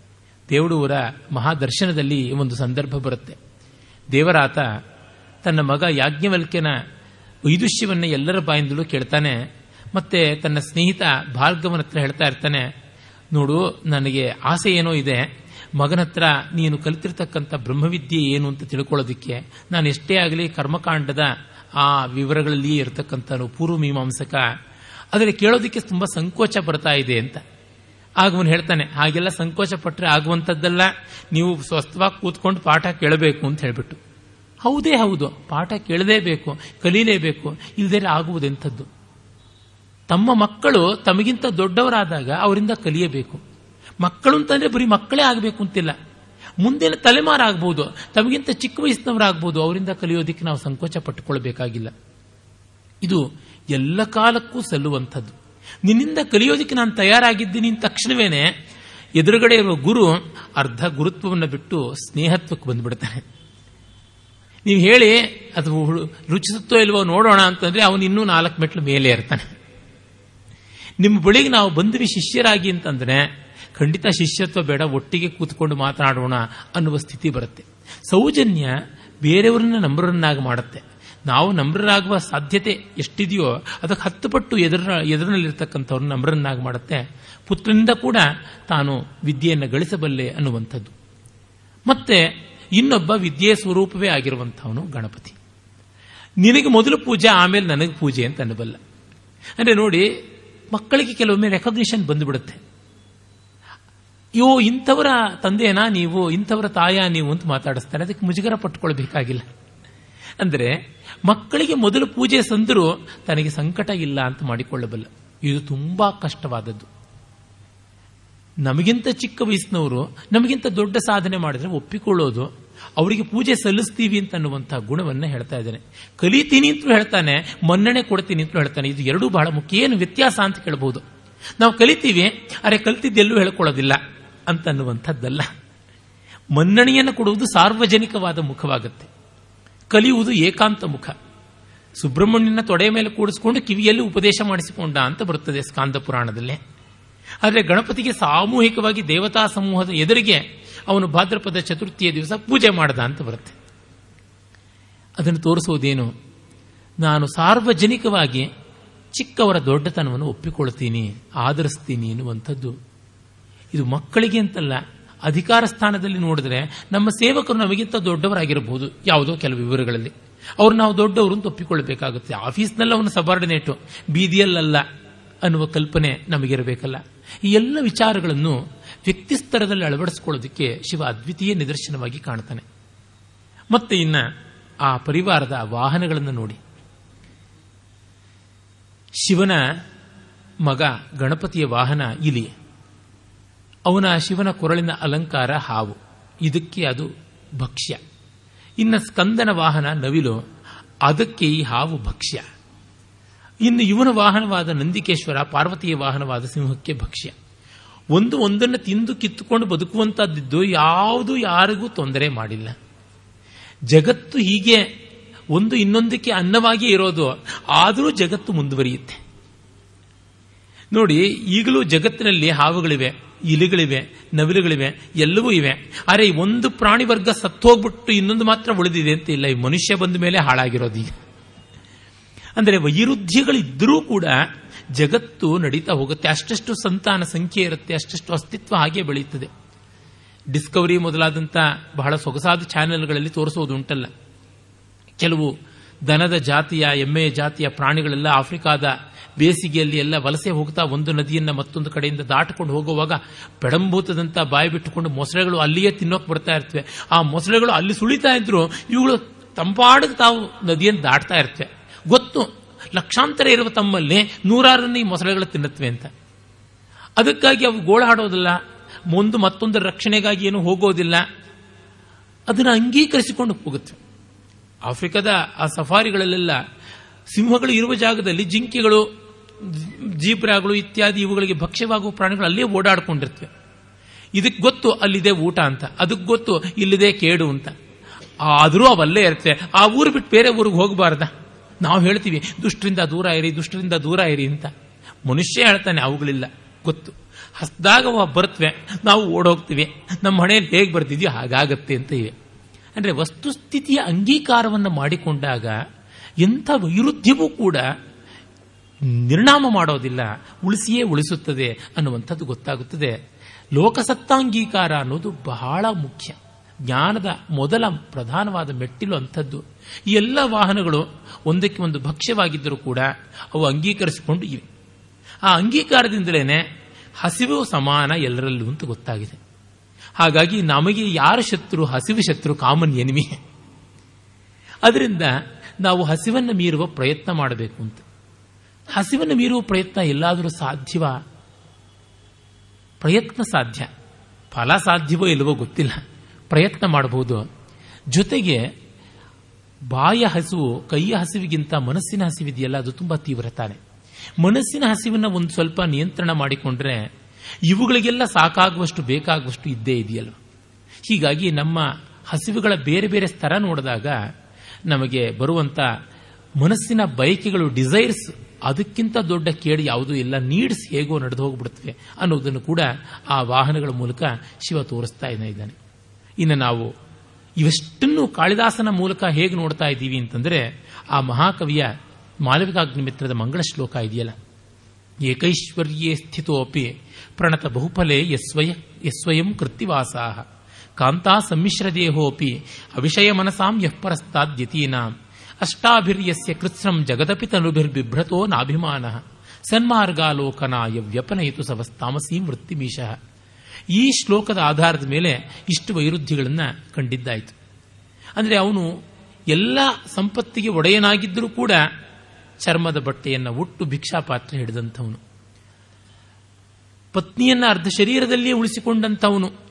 ಅಖಂಡವಾಗಿ ಪತ್ನಿ ಸಾಹಚರ್ಯದಲ್ಲಿ ಇದ್ದಾನೆ ಅಂತ ಆದರೂ ಕೂಡ ಅವನು ತಪೋ ವೈರಾಗ್ಯ ಮೂರ್ತಿಯಾಗಿದ್ದಾನೆ. ಎಂಟು ಬಗೆಯ ಶರೀರಗಳಿಂದ ಅಷ್ಟಮೂರ್ತಿ ಸ್ವರೂಪದಿಂದ ಪಂಚಭೂತಗಳು, ಸೂರ್ಯ ಚಂದ್ರರು, ಸೋಮಯಾಜಿ ರೂಪದಿಂದ ಜಗತ್ತನ್ನೆಲ್ಲ ಕಾಪಾಡ್ತಾ ಇದ್ರು ಆತನಿಗೆ ಅಹಂಕಾರ ಇಲ್ಲ. ಹೀಗಿರುವಂತಹ ವೈರುಧ್ಯಗಳ ಆಯತನವಾಗಿದ್ದರೂ ಅವನು ಅದ್ವಿತೀಯವಾಗಿದ್ದಾನೆ.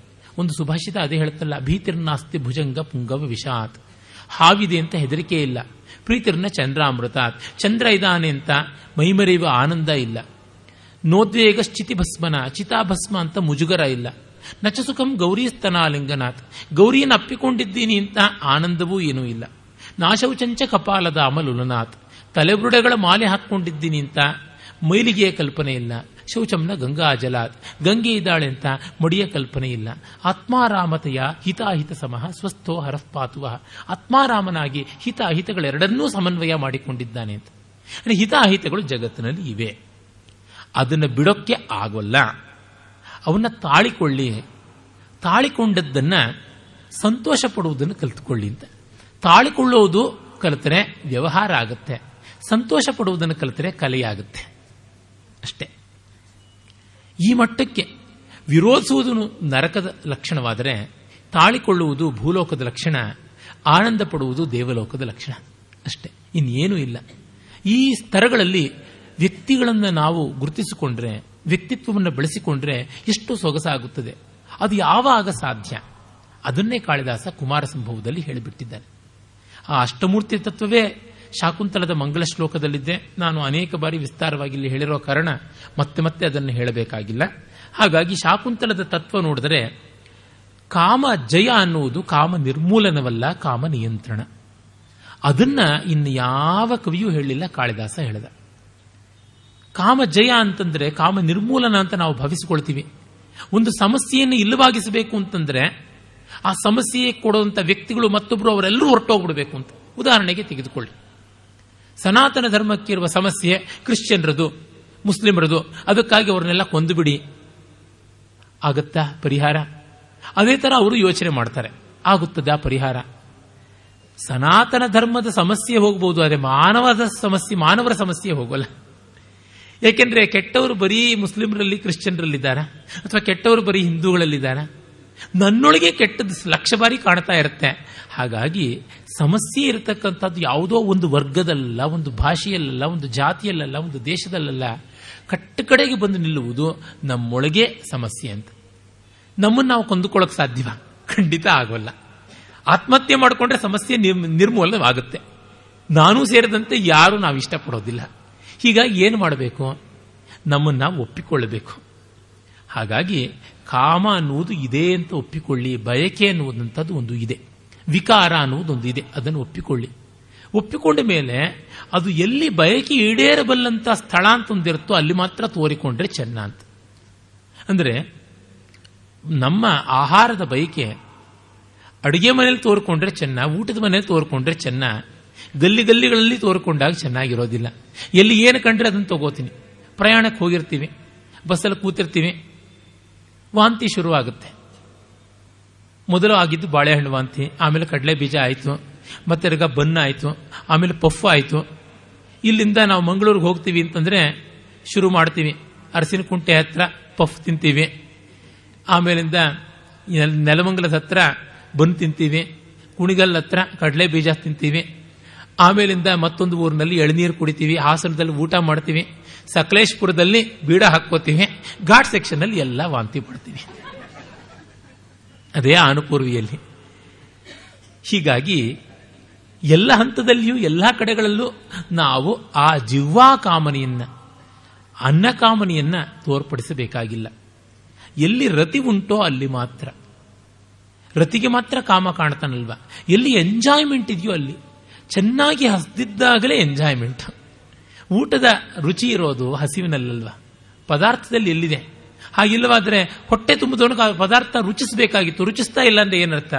ರುಚಿ ಇರೋದು ಹಸಿವಿನಲ್ಲಿ ಅಂತೂ ಗೊತ್ತಾಗುತ್ತೆ. ಹೀಗಾಗಿ ರತಿಯ ಅವಕಾಶ ಎಲ್ಲಾಗತ್ತೆ ಹಸಿವಿದ್ದಾಗ. ಹಸಿವಿನ ನೆಲೆ ಎಲ್ಲಿದೆ? ಧರ್ಮದಲ್ಲಿದೆ. ಹಸಿವು ಎಲ್ಲರಿಗೂ ಒಂದೇ, ಧರ್ಮ ಎಲ್ಲರಿಗೂ ಒಂದೇ. ಹಾಗಾಗಿ ಹಸಿವಿನಲ್ಲಿ ಧರ್ಮ ಇದೆ ಅಂತಂದ್ರೆ ಧರ್ಮಬದ್ಧವಾಗಿಯೇ ನಮಗೆ ಹಸಿವಿರೋದು. ಯಾರಿಗೂ ಕಾಣ್ತಕ್ಕಂಥ ಮೂಲಭೂತವಾದ ದೈಹಿಕವಾದ ಹಸಿವುಗಳು ಅನ್ಯಾಯದ್ದಲ್ಲ. ಮಾನಸಿಕವಾದ ಹಸಿವುಗಳಲ್ಲಿ ಮಾತ್ರ ಅನ್ಯಾಯಗಳು ತುಂಬ ಆಗುತ್ತೆ. ದೈಹಿಕವಾದ ಹಸಿವುಗಳಲ್ಲಿ ಅನ್ಯಾಯ ಇಲ್ಲ. ಅದಕ್ಕೆ ಆಹಾರ, ನಿದ್ರಾ, ಭಯ ಮೈಥುನಾನಿ ಅಂತಂದುಬಿಟ್ರು ಇವೆಷ್ಟು ಹಸಿವುಗಳು?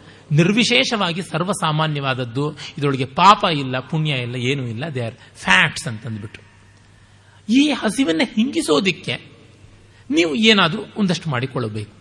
ಆದರೆ ಈ ಹಸಿವನ್ನ ಮನಸ್ಸಿನ ಸ್ತರಕ್ಕೆ ತೆಗೆದುಕೊಂಡು ಹೋಗ್ಬಿಟ್ಟಾಗ ಸಮಸ್ಯೆ ಆಗುತ್ತದೆ ಅಂತ. ಶಿವ ಅದನ್ನು ಕಂಡುಕೊಂಡ.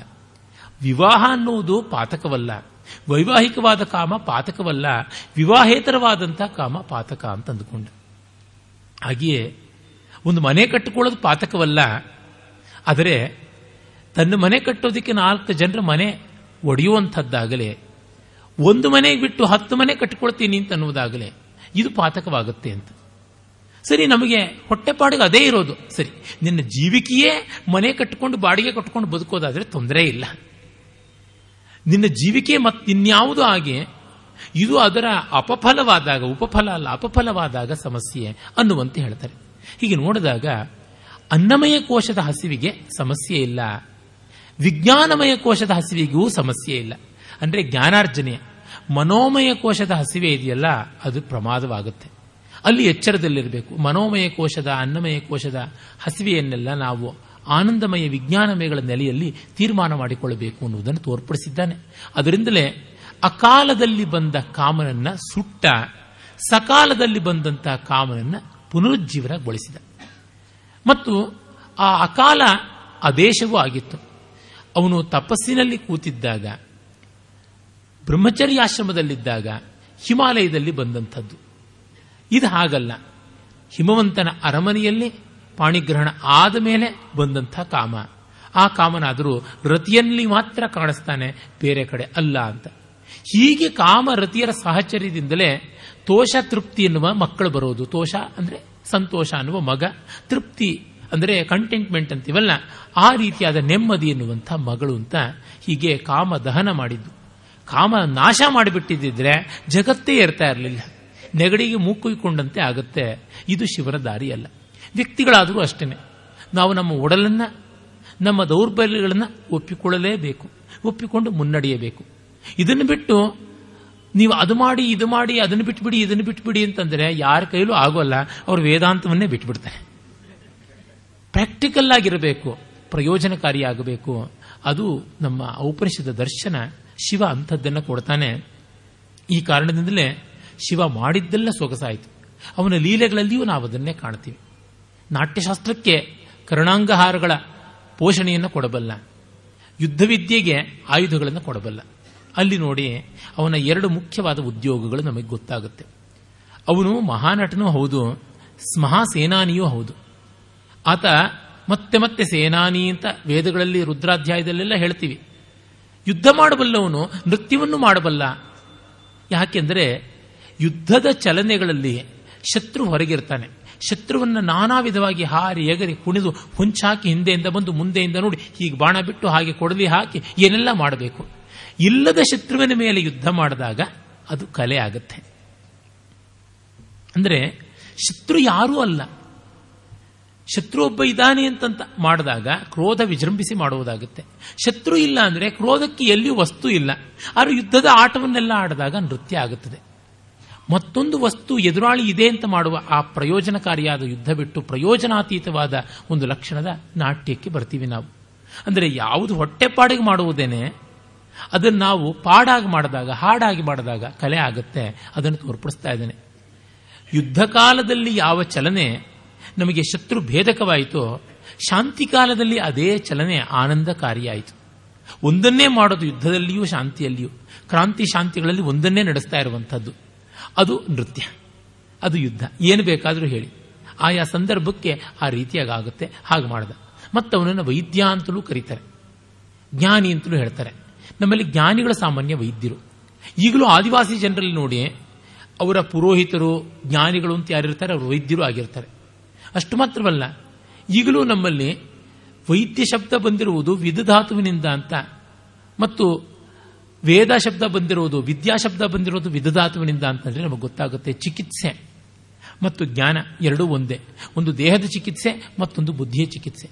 ಅಷ್ಟೇಕೆ, ಪತಂಜಲಿ ಮಹರ್ಷಿಯೇ ನಮಗೆ ಸಾಕಾರವಾಗಿದ್ದಾನಲ್ಲ. ಯೋಗೇನ ಚಿತ್ತಸ್ಯ ಪದೇನ ವಾಚ. ಯೋಪ್ ಯೋಗೇನ ಚಿತ್ತಸ್ಯ ಪದೇನ ವಾಚ.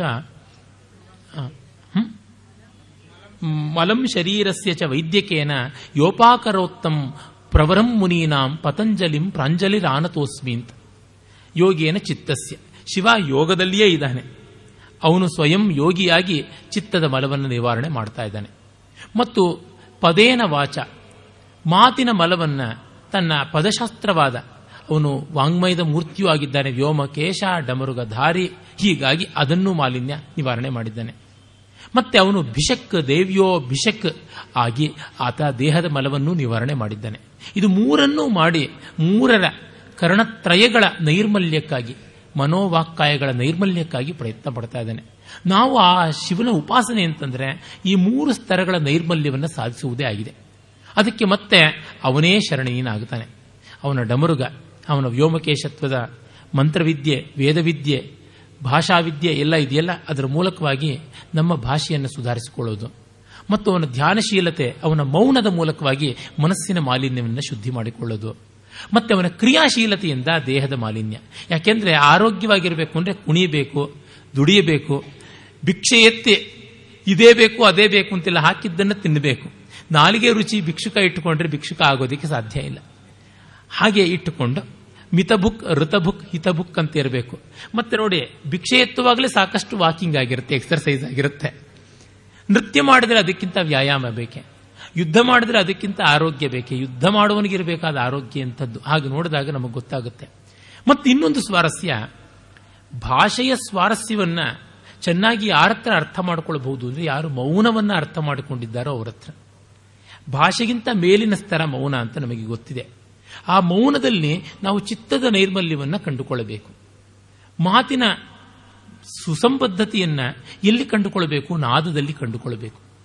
ಭಾಷೆಯ ಅತ್ಯಂತ ವ್ಯವಸ್ಥಿತವಾದ ರೂಪ ಸಂಗೀತ ಅಲ್ವಾ, ನಾದ ಅಲ್ವಾ, ಪದ್ಯ ಅಲ್ವಾ ಛಂದಸ್ಸಲ್ವ ಹೀಗೆ ಕಂಡಾಗ ಪ್ರತಿ ವಿವರದಲ್ಲಿಯೂ ಕೂಡ ಆ ಶಿವನ ಸರ್ವ ಸಮನ್ವಯತೆ ಗೊತ್ತಾಗುತ್ತದೆ. ವ್ಯಕ್ತಿ ಆದವನ್ನು ಸಾಧಿಸಿಕೊಳ್ಳಬಹುದಾದದ್ದು ಏನು ಅನ್ನುವುದು ಇಲ್ಲಿ ಮತ್ತೆ ಕಾಣುತ್ತದೆ. ಆ ದೃಷ್ಟಿಯಿಂದ ಶಿವ ನಮಗೆ ಅತ್ಯಂತ ಉಪಾದೇಯ ಅವನ ಶಕ್ತಿ ಇವೆಲ್ಲ ಇದೆಯಲ್ಲ ಅದೇ ಪಾರ್ವತಿ. ಅದನ್ನು ಬಿಟ್ಟು ಇನ್ಯಾವ ದೇವಿಯೂ ಇಲ್ಲ. ಶಿವ ಅನ್ನುವುದೆಲ್ಲ ನಮಗೆ ಗೋಚರವಾಗುವುದು ಶಕ್ತಿಯ ಮೂಲಕವೇ. ಆ ಕಾರಣದಿಂದ ಪಾರ್ವತಿಯು ಬಂದಿದ್ದಾಳೆ. ನಾಳೆ ರಾಮನನ್ನ ಕುಟುಂಬಸ್ಥರಕ್ಕೆ ವಾಲ್ಮೀಕಿ ಮೂಲಕ ನೋಡೋಣ. ನಮಸ್ಕಾರ.